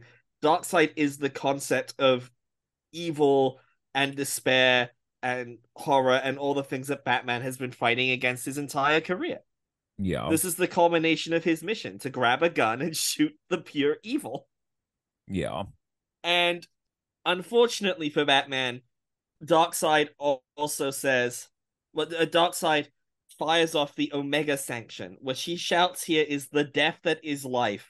Um, if you've ever seen a thing with Darkseid, they, there's the laser beams from his eyes that fly off in the jagged, like, right angles before they hit their target. Well, this is that. And so Batman fires the bullet, he hits Darkseid, and right before the Omega beams hit him, he says, Gotcha. And we get a big two play two page splash page of the Omega effect hitting Batman. This is this is J.G. Jones. I think this is maybe the only like big example of Jones art left in this issue, but it's a real good two page spread of Batman being hit by the Omega effect and surrounded by Kirby Crackle as it does whatever this does to him. But um this is the death of Batman that was heavily teased as being like the result of this comic, even though it was also heavily teased as being the result of Batman RIP that was releasing at the same time. But RIP leads into this. Was this one of those things where because of scheduling issues like issues were published of Batman already dead before this came out to explain it? No, RIP doesn't actually um RIP is just a, a Batman story. It's a very good one, and it's it's one which at the end it is established that the next time he puts on his cow he will die, which he then does to go and investigate Orion's death, and he doesn't take it off until after he has died here but that story is him fighting the Black Glove and, and um, Doctor Simon Hurt and like some of the the the Morrison Batman stuff that is really cool. Okay. Uh, we can we can explain the Omega Sanction if you want, but like the essence of, for the context of this, Batman just died. Yeah, it's just Darkseid's laser beams. Like, oh, it's not, but like, well, visually, it's like you know, like beams Yeah. from the eyes, and just like I don't know what you want to call it, like perfect tracking, like auto lock onto the target. You know, they move geometrically, and they're not gonna miss. Yeah, th- th- they're in that awesome bit of the cartoon where Batman's actually able to dodge them. But obviously here he's too busy shooting Darkseid to dodge it. And so they, they have a little standoff and they fire at the same time and Batman wins. Yeah, it's like they take each other both out, but Batman wins by nature of his side winning, even if he personally dies. Yeah. And so now at this point, basically all of time breaks down as we have a really weird two page spread made up of a whole bunch of different panels. Uh, we see the Green Lanterns falling closer and closer to the center of the singularity and like the weird sort of bleed whirlpool that they're in. Lois Lane and Jimmy Olsen activate uh Jimmy's signal watch for Superman with a little ZZZ effect. We're just sort of checking in with various people all around to include focusing in on Hawkman and Hawkgirl for no discernible reason, with Hawkgirl just being like, We're gonna die, and Hawkman being like, That's cool. I want to be reborn so that you'll love me again in our next life. Because the whole thing of this era of Hawkman and Hawkgirl is it like he remembers them being reincarnated as lovers and thinks they're destined and she doesn't remember him so she just thinks he's this creepy old man that's trying to get with her that she has no interest in and why should she so That's what's up with them. Oh god. yeah that's the whole like early 2000s deal of hawkman and hawkgirl it's probably oh, I guess the there is that one likable episode of Justice League that does that. Oh, it's always weird. I find that whole thing weird. Yeah, it's like I don't know what their actual age difference is here, but it always just reads freakishly of like here's this dude being obsessed with this woman who wants nothing to do with him and you know, he claims to know that they're just so perfectly tied to each other. And also there's the inherent like age aspect of Hawkman reads as older than Hawk Girl because we're calling her a girl, even though I don't know how old she actually is here. She's definitely like actually a woman.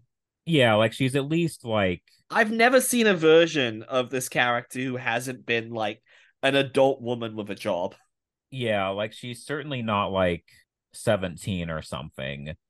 But even taking the age out, it's just like here's the era where Hawkman's just kind of a creep inherently.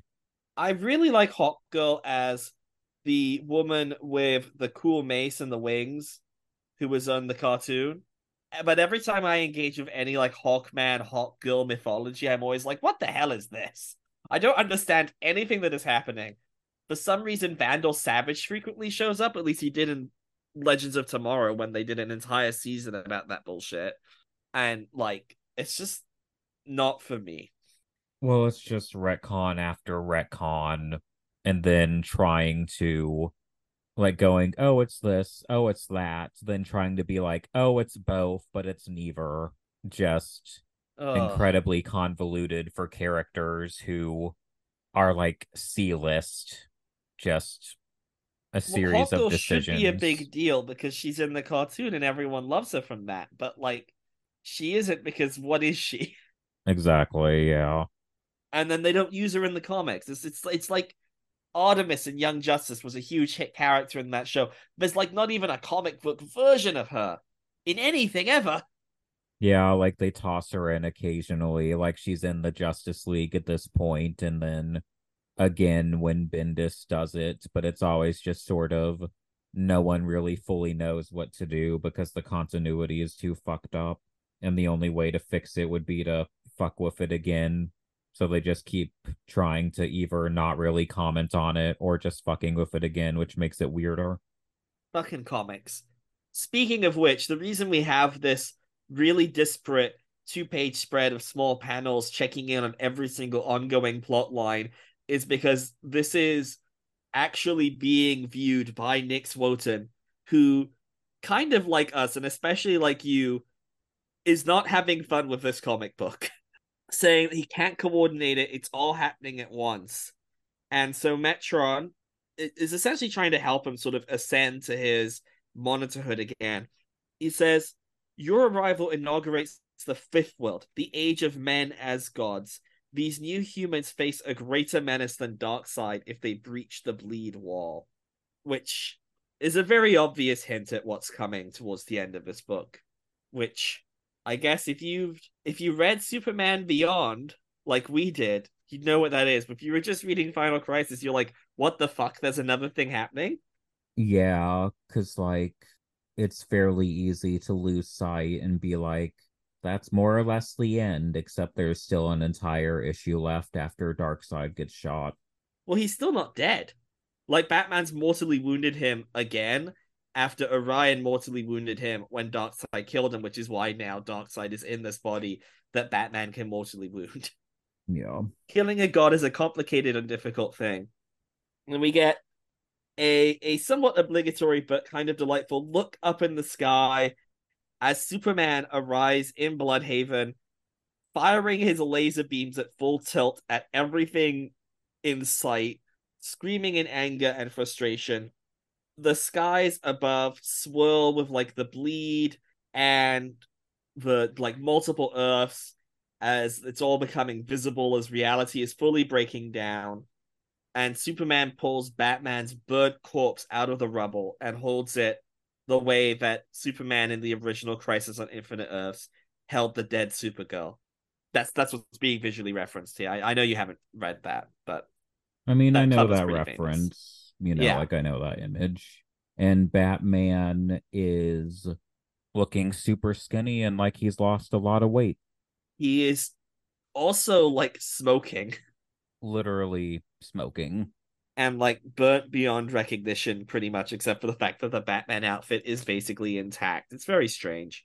Yeah it's like it's like not quite literally just skeleton but like oh there's like the slightest bit of skin still on it probably and like the way that the uniform is like clinging to the skin, you can see how much he's just a really bony figure at this point. Like there's a real emphasis on like sort of like the jutting of the lower ribs.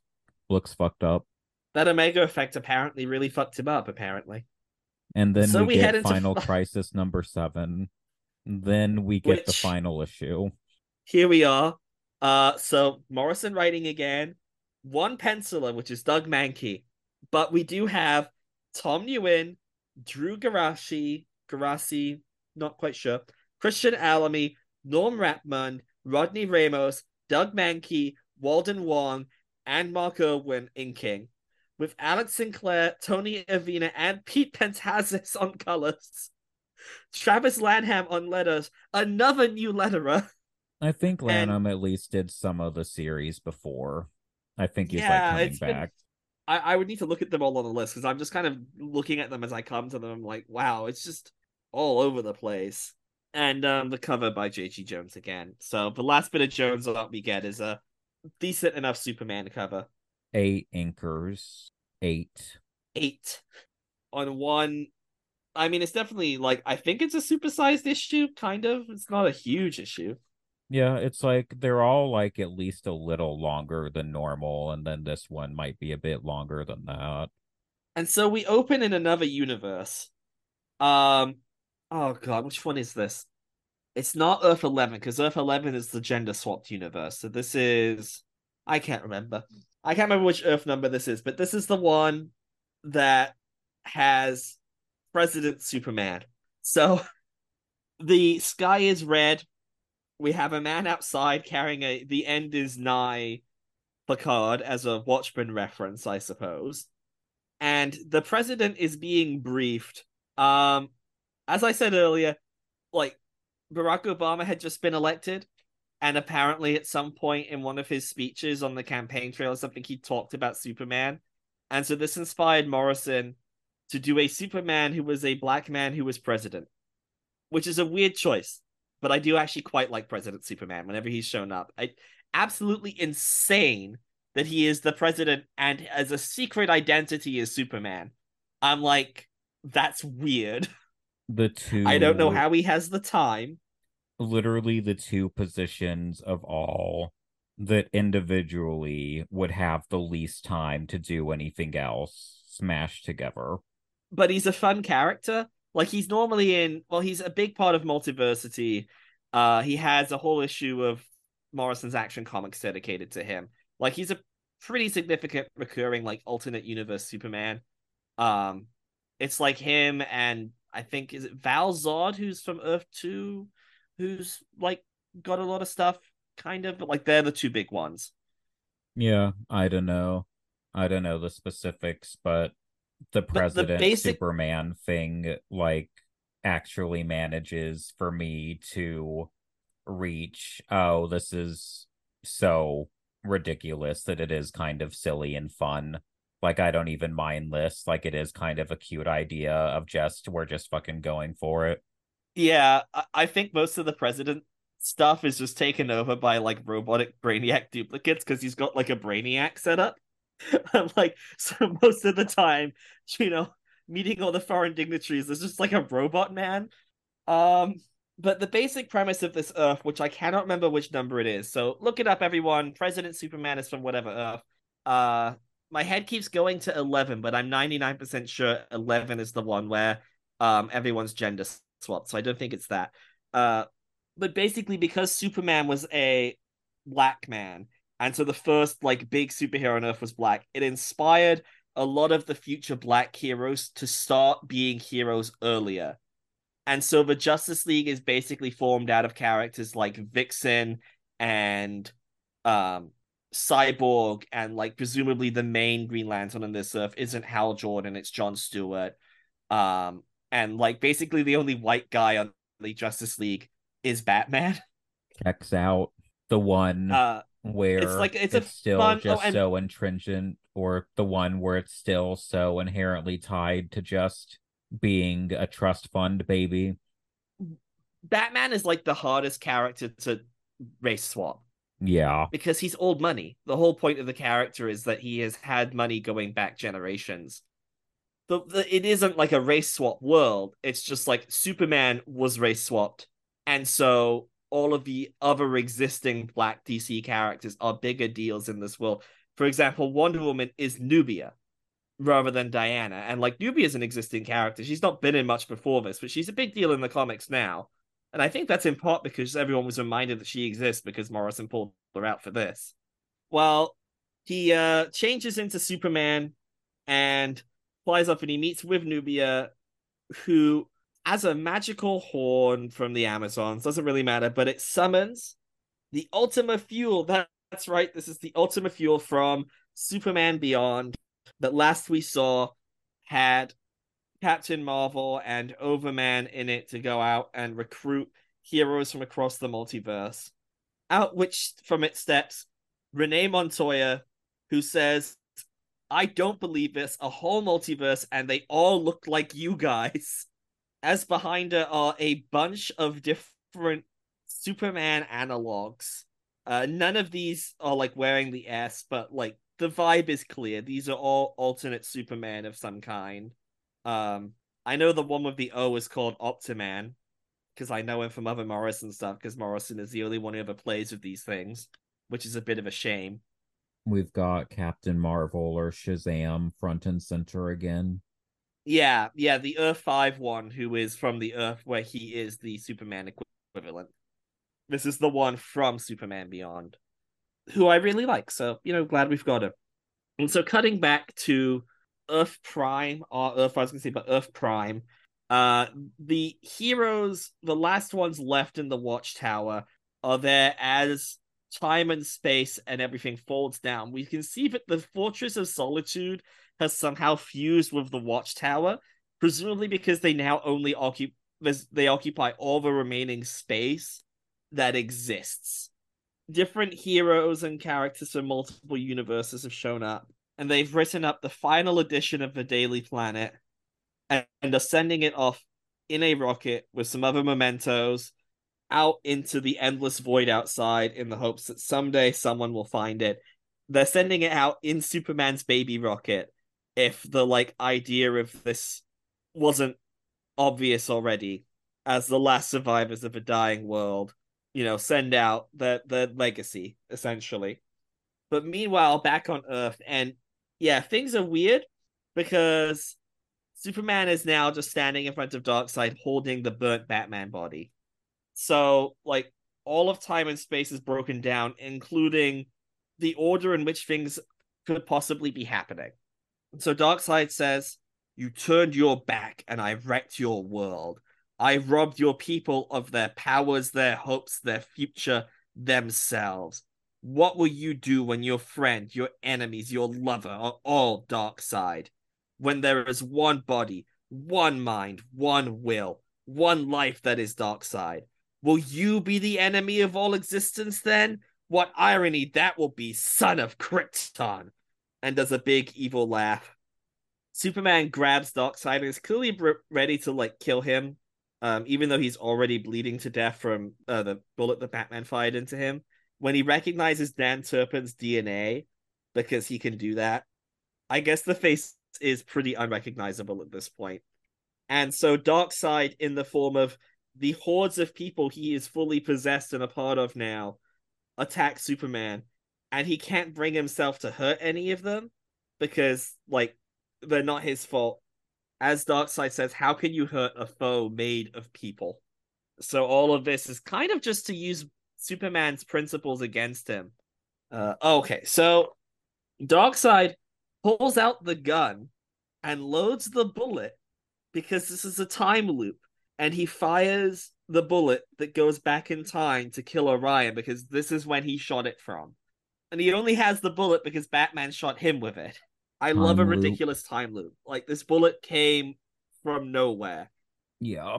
But the Flash's plan works and they're able to race faster than death and lure the Black Racer to Darkseid, who says, No, not you. As the Black Racer shouts, I come to all, even you, and breaks Darkseid's hold on the remnants of humanity and like basically blasts Darkseid's soul out of Dan Turpin specifically.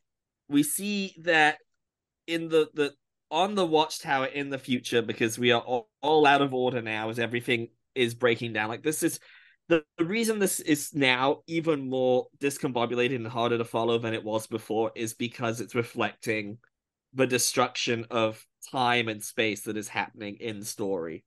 But Superman has everyone left on the watchtower building small parts of the miracle machine that he saw and was able to memorize because he looked at it with like his x-ray vision and all that so he saw every piece of it and they're working to recreate it in small chunks. We see the last moments of all the different heroes as they fight against the Justifiers at the end. Even the Watchtower is now like falling into Earth's orbit and like burning up in the atmosphere. And then we cut to so in Kamandi's future now, Okay, so Renee explains that when Earth Zero, which is Earth Prime, I can never remember what they're calling it at any given point, um, finally like collapsed in on itself. That's how they boom to to a nearby universe, which was how she met up with uh Captain Marvel and like the slowly growing army of Superman. And that was on what looks like Kamandi's future. We do get her telling Overman about the death of his cousin, which like you know if you you cared about Overman and Superman Beyond, you get two panels in this. It simply reads comically like I think virtually any English language media that features like a German person dramatically exclaiming the word nein just intrinsically reads as kind of a comedy moment, even though this is obviously not supposed to be that but I don't know. This Superman's is the Nazi Superman. So I feel ridiculous like ridiculous to begin with. Yeah, well, th- this is like it's a it's a crisis. So a Supergirl has to die. So Morrison picks the one who is kind of a Nazi.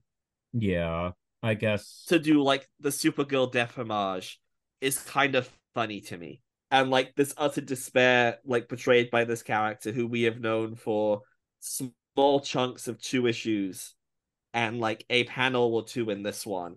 And basically, what we know about him is the Nazis won the war on his Earth, so there's like a decent chance that he just is one. There's just a lot going on. There is a lot going on. Uh, so Superman explains to Darkseid the like really stupid idea to try and shoot Orion when he's like, but that's that's the bullet that Batman used to mortally wound you. That was suicide, Darkseid. Why did you do that? Uh, but at this point, Dan Turpin's able to fully beat Darkseid, and like literally one panel still looks like Darkseid, sort of sitting there in a daze, and then the next panel looks like Dan Turpin again, just without a shirt. But everyone else, including Wonder Woman and uh, all of the female Furies and all of the humans, are still possessed. And this is the point where Lex Luthor's like, uh, actually, I'm gonna fight against Darkseid now.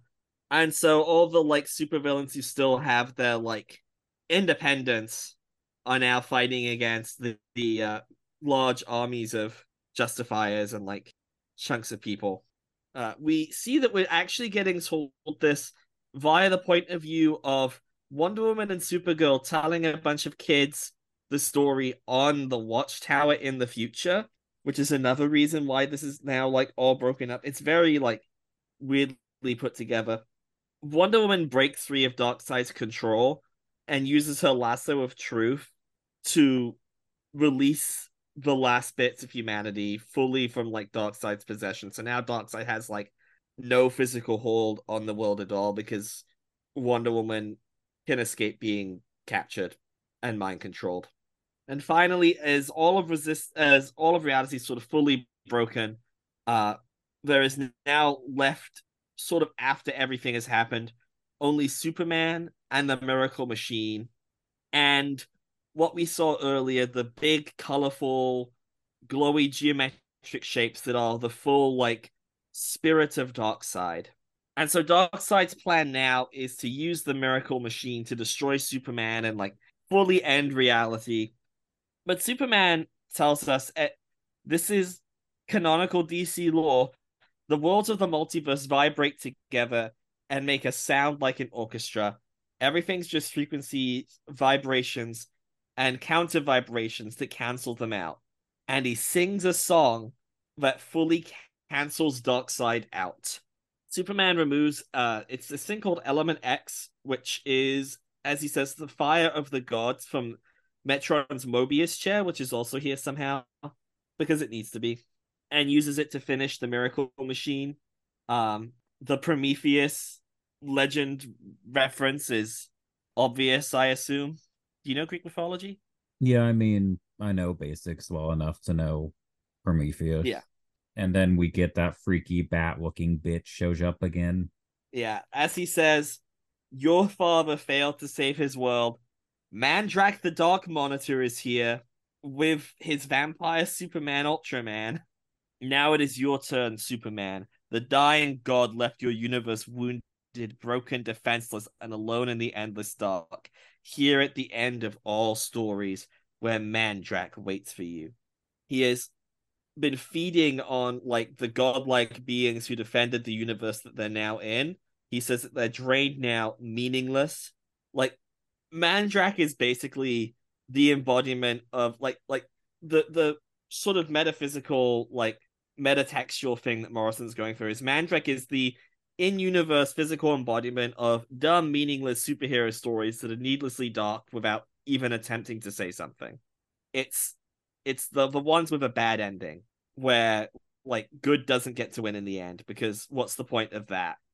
He says that there's well, they have the miracle machine now. There's no light to turn it on. But Superman, of course, says, Well, I'm a solar battery. That's my whole power really.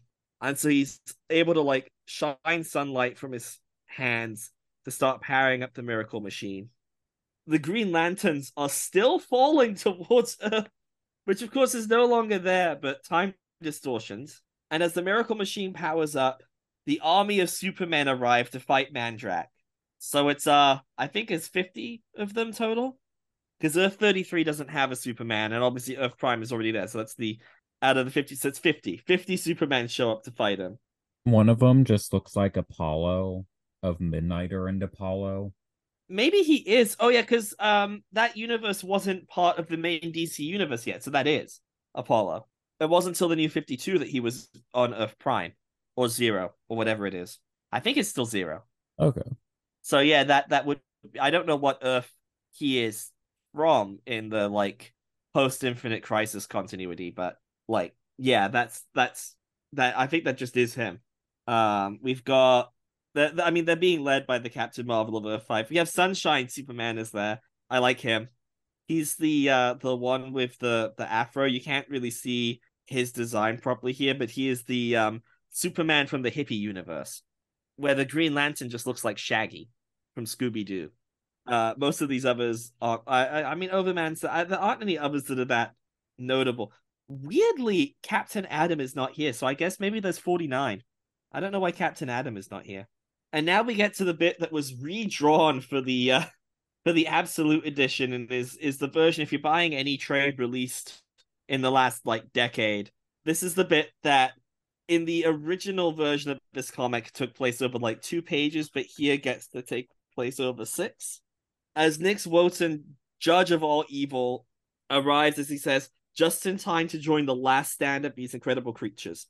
And so while Superman is powering up and using the miracle machine, he engages with Mandrakk's army, summoning summoning the he's got the Superman of the multiverse, the Earth 26 super animals, which are the I can't remember their name, but they're the group of like animal justice leaguers who are led by Captain Carrot, the cartoon rabbit man. Um a JLA Morrison reference the Pax Dei, which are like the angels from that. I do like the JLA angels. I've always liked Zariel, Zoriel, however you pronounce his name. That's I think that's him with the flaming sword right there. Probably. I'm used to seeing him with like chalk white skin, like the color white, not Caucasian, but maybe at some point they just made him a white dude in the usual sense. Yeah, the the angels all have different skin tones. Some of them look like they're pure white though. There's one that's like gray, like they they have weird skin tones. Uh, we get the revelation here that like a green Donald the Duck in the foreground of one of these, one of Captain Carrot's friends, I assume. Yeah, I I think that's like the Green Lantern equivalent. I only really know Captain Carrot. I I just I really like Captain Carrot. Yeah. Uotan summons, well, he summons the super young team, but here he declares that he calls them the Forever People, which is because the super young team are meant to be Morrison's update on like the concept of the Forever People from the like Jack Kirby Fifth World stuff. Mandrakk summons black matter demons, which it, it, they're the shadow things from the original Crisis. They're finally in this. There you go.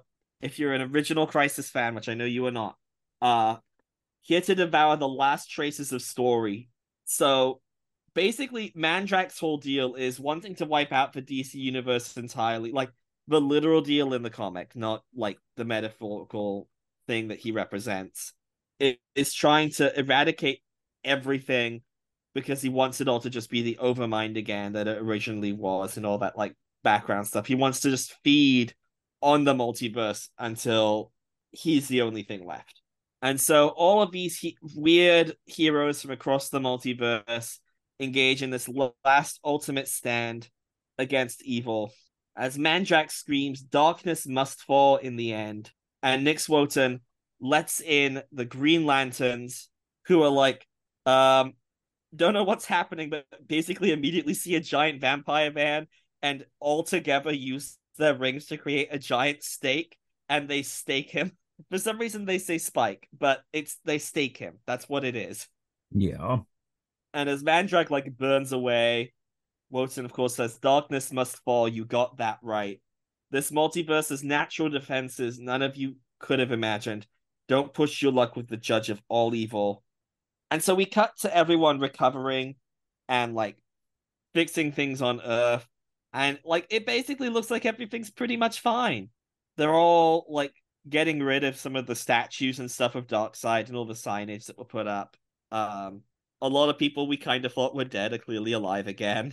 We cut further out to the monitor sphere as Uotan is basically reporting to the rest of the monitors on everything that happened. The germ creatures themselves re-establish the symmetry of the orrery, the multiverse as they call it.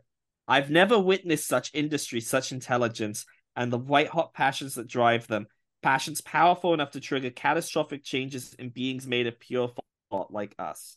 For this reason, I advise immediate withdrawal of contact with the germ world and no further exploitation.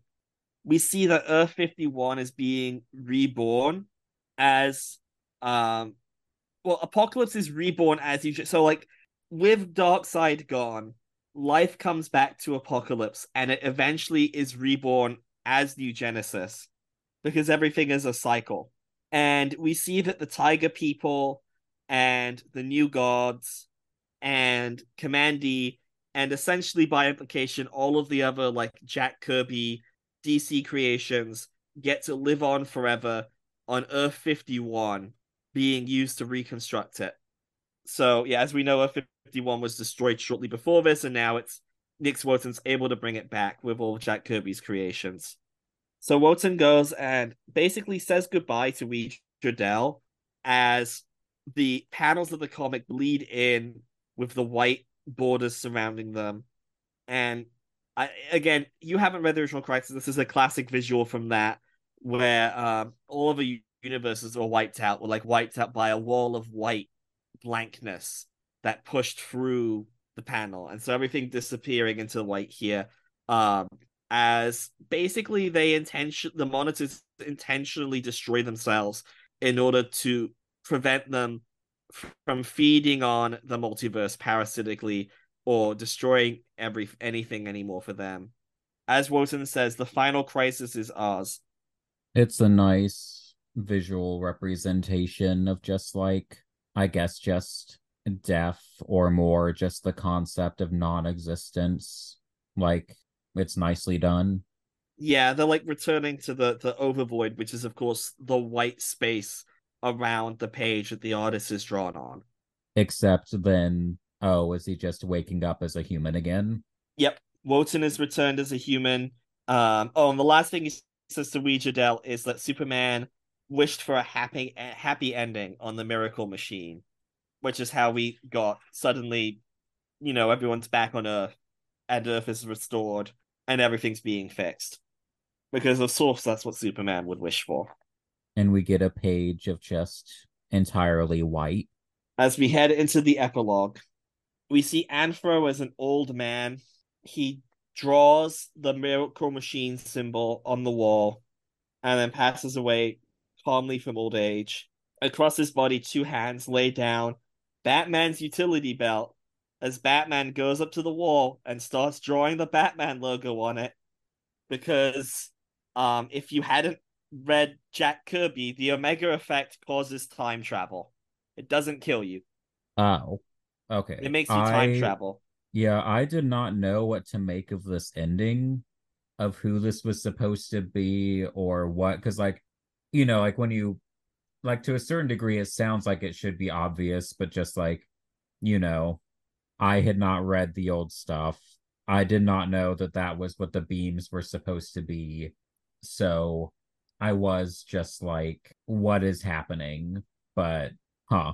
Okay. So Batman's gone back and is now like the way that the idea of the miracle machine and the power of like the gods was implanted in men by Metron, he's implanting the idea of superheroes by leaving it with the concepts left by Anthro. But also this is a lead into Batman the Return of Bruce Wayne. So like the Omega effect kind of does different things every time it shows up. Normally it's the laser beams, but in the original book, it made the Forever people time travel when they were attacked by it. In this case, it's part of Darkseid's backup plan, where basically Batman is going to wind up slowly coming forward in time to the present day, building up in like Darkseid evil energy, while chased by like a piece of evil New Gods technology that is going to cause him when he arrives in the present day to destroy everything, which is the basic premise of Batman: The Return of Bruce Wayne, a very fun book where each issue is an entirely different genre. Okay. Um, like the first issue is like caveman times. The second issue is um a pirate book. The third issue is the Puritans. in Gotham. Like they're all set in Gotham because Gotham is somehow both a Puritan settlement and later a Wild West frontier settlement. And it's also where Homo sapiens appeared in the DC universe because that cave is the Bat Cave. Like Anthros Cave is the Bat Cave. Good God. Which I will give makes no that- sense anthropologically, but is hilarious. Yeah. I will give it that the ending narration is quite nice in terms of just the way it just sort of like poetically handles the whole theme of just like death and light and yada yada, but the fire goes on forever, yada yada. It's a pretty nice ending to a comic that I didn't like large swaths of, but the ending is pretty solid. And Yeah, of I course, he love has the- his bat shadow on the cave. Oh yeah, yeah, because he's he's no longer wearing the cowl. He um like they took that. So the body, the the obvious twist there is so they mention at one point, and it's further established in like the actual two Batman issues that focus on this. But they were making a clone army of Batman to serve Darkseid. It's just one of the clones. Like they just like Darkseid just messed up one of the clones and left it there to make Superman mad. Gotcha. Okay. Okay. It's it's yeah. Um i'm pretty sure that clone body is the one that comes back to life in it yeah it is. It's the one that comes back to life in like darkest night or whatever. Uh i've never actually read darkest night but i'm pretty sure batman is like in that as one of the black lanterns. Because you would kind of have to do that. He was like the major dead character when that book happened. Yeah. Morrison's Batman and Robin book is the only one that didn't have to directly tie into it. So he just did a story that was like metaphorically about death instead of being forced to do a direct tie in like everyone else in that company was, I think. I don't know. I've yeah. I don't know why did DC stuff pretty frequently. So yeah, I do think the ending's really strong. I love the multi-stage of like each little bit of the attempts to kill Darkseid coming in one by one. Like Batman's two pages, obviously, freaking rule. Um, I really love the conflict with Superman where like Darkseid's just like, well, you can't kill me. I'm made of people. What are you gonna do against that? You don't hurt innocent people. Um, Mandrakk, fine. I I like the bit where everyone is summoned to just fight this evil army at like the edge of reality. Um, thank goodness that this got expanded from the literal one page that it took up in the original printed version. Yeah. I can't even imagine reading that one. I think I must have at some point, but yeah, that's that's Final Crisis. We just spent three episodes talking about it. Something like six hours, maybe just shy of seven. We spent exactly one average Cerebro length ep- uh, Cerebro episode talking about Final Crisis, telling you everything important that happens and discussing some of the themes and ideas. I feel like that's fair. I'm sorry if it feels a bit like it's dying out with a whimper because I don't have exciting or excited, loving things to say about it in conclusion. I think it's probably still better than I thought it was going to be because there were things that I thought were good, and that's about the best I could have hoped for. Unfortunately, the last stretch was particularly rough for me. it's the the the one side effect of the breakdown of reality is that also like because the reality is the narrative the narrative breaks down which is an interesting thing in concept but then you're like hang on the narrative just broke down though Yeah, like in this comic that people have to read like i i i, I think it i appreciate how gonzo it is. I love the way that like Darkseid is written. Um the like general hope and optimism of the book is like especially since so much of it is so much like dark crappy evil horrible things happening but the whole message of the book is like the exact opposite of those things. I like that like morrison was basically like you want to do a big event comic? and was like okay i'm gonna do the weirdest thing possible uh it they is a certainly very swung book. big. I will give it that. I prefer someone swinging big to just sort of being generic or cowardly and not trying anything. So next we'll read Dark Crisis on Infinite Earths. I'm kidding. That's a real I'm never thing, subjecting myself to that. the fact that that title sounds like a joke, but that's real, isn't it? Yeah.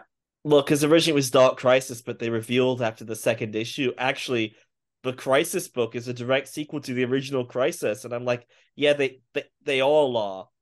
They're all a sequel to the original Crisis. It's in the name. It's in the name, and they're like, it's actually the Dark Crisis on Infinite Earths. And I'm like, that is a dumb name. Apparently, Mandrakk comes back in that in the tie-ins. Wonderful. And I'm like, okay, that's weird. The anti monitor's already running around. Why do you need another one? Like, you're not doing anything where you're saying something stuff about like, you know, the the vampiric nature of this universe being held by a company that requires it to churn a profit. So of course they're going to do a big event comic. Like what what is bringing Mandrakk back saying unless you're talking about that? But you, Dark Crisis of the Earth is the most blatant example of that I've ever seen. When did that come out? Uh, I ended like late last year, I think. Okay, so super recent.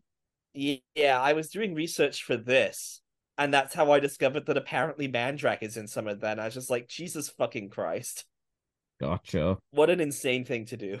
Yeah. talk about just like reading comics literally. It's like the the Sin-Cong thing in Marvel where it's like, well, we need to explain the sliding time scale, how all of these characters who were in the Vietnam War, and it's just like ignoring that like there's more meaning behind it than just like the literal thing in the comic.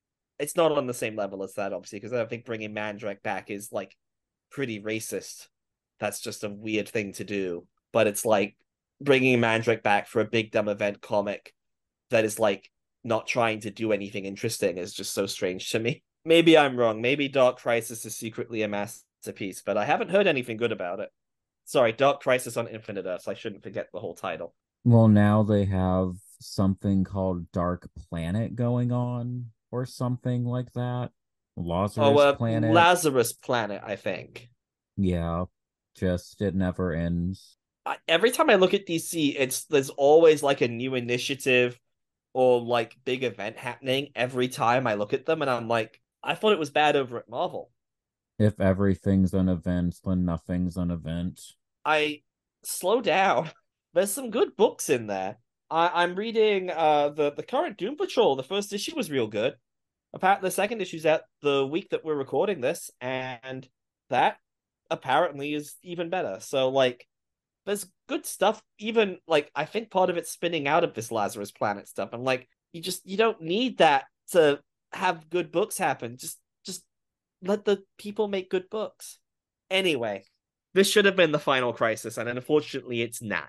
Yeah. That's why all the monitors die at the end. Are they So they don't yet? do this anymore. Are they back yet? The monitors, I well, by default, I guess, because the anti monitor's been back since the Darkseid War. Like I think Flashpoint brought him back, and it's revealed that his real name is Mobius, and the Mobius chair that Metron rides around in is named after the anti monitor, which is an insult to Jack Kirby, in my opinion. That's just mean. Why would you do that to him? And then Mandrakk is back, and he's a monitor, so yeah, I guess. I don't think the like species is back, and I don't know if the original monitor's been brought back. Although, if anything was gonna do with it, would be Dark Crisis on Infinite Earths, right? But I think the main villain of that is like a thing from a single issue of an Alan Moore comic, like Alan Moore Swamp Thing. And then like Pariah, who's a character from the original Crisis, is like a big part of it. I don't know. It's a comic that I've read the wiki entries of because I was like, "What do you mean? There's another thing with Mandrakk in it?" He's not even in the main one. He's in like a tie-in. I'm like, "What?" okay. Hey, what are we covering next week? So that's a great question. Um, Had had one plan, but that's going to involve having a specific guest on that we're going to wait on for time scheduling reasons. So the thing I had been planning on us doing for like a month or two, we will not be doing yet. and I spent the last week pondering, and I have spent the last day pondering, and in the back of my mind, I have spent this recording pondering as I was not a hundred percent committed to what we are going to do next, but I think we are going to essentially try and pivot about as far away from a DC comic superhero event book as we possibly can by doing a erotic web comic. We're going to be reading Starfighter by Hamlet Machine. I've been debating how much. Probably the first two chapters of it. I've been trying to estimate like how much provides like an episode's worth of discussion. So probably just the first two chapters. Maybe if you read it this week and think we need to do more, we can expand and do chapter free too. But have you ever heard of Starfighter? I have not, but I just Googled it. Yeah, starfightercomic.com. It's available for free. So don't even need to use a hoopla rental on it. But yeah, this is a I think it's fair to say cult classic gay. Oh wow, this gets off comic. to a strong start. Yep. It kind of makes Fangs look sexless and Puritan. But yeah, we're gonna talk about Starfighter. Okay then. I can only imagine what you're seeing on your screen right now. I'm wondering if we're slipping into void territory. We shall see. Thank you all for listening, and we will see you next week. Bye. Bye. Chris,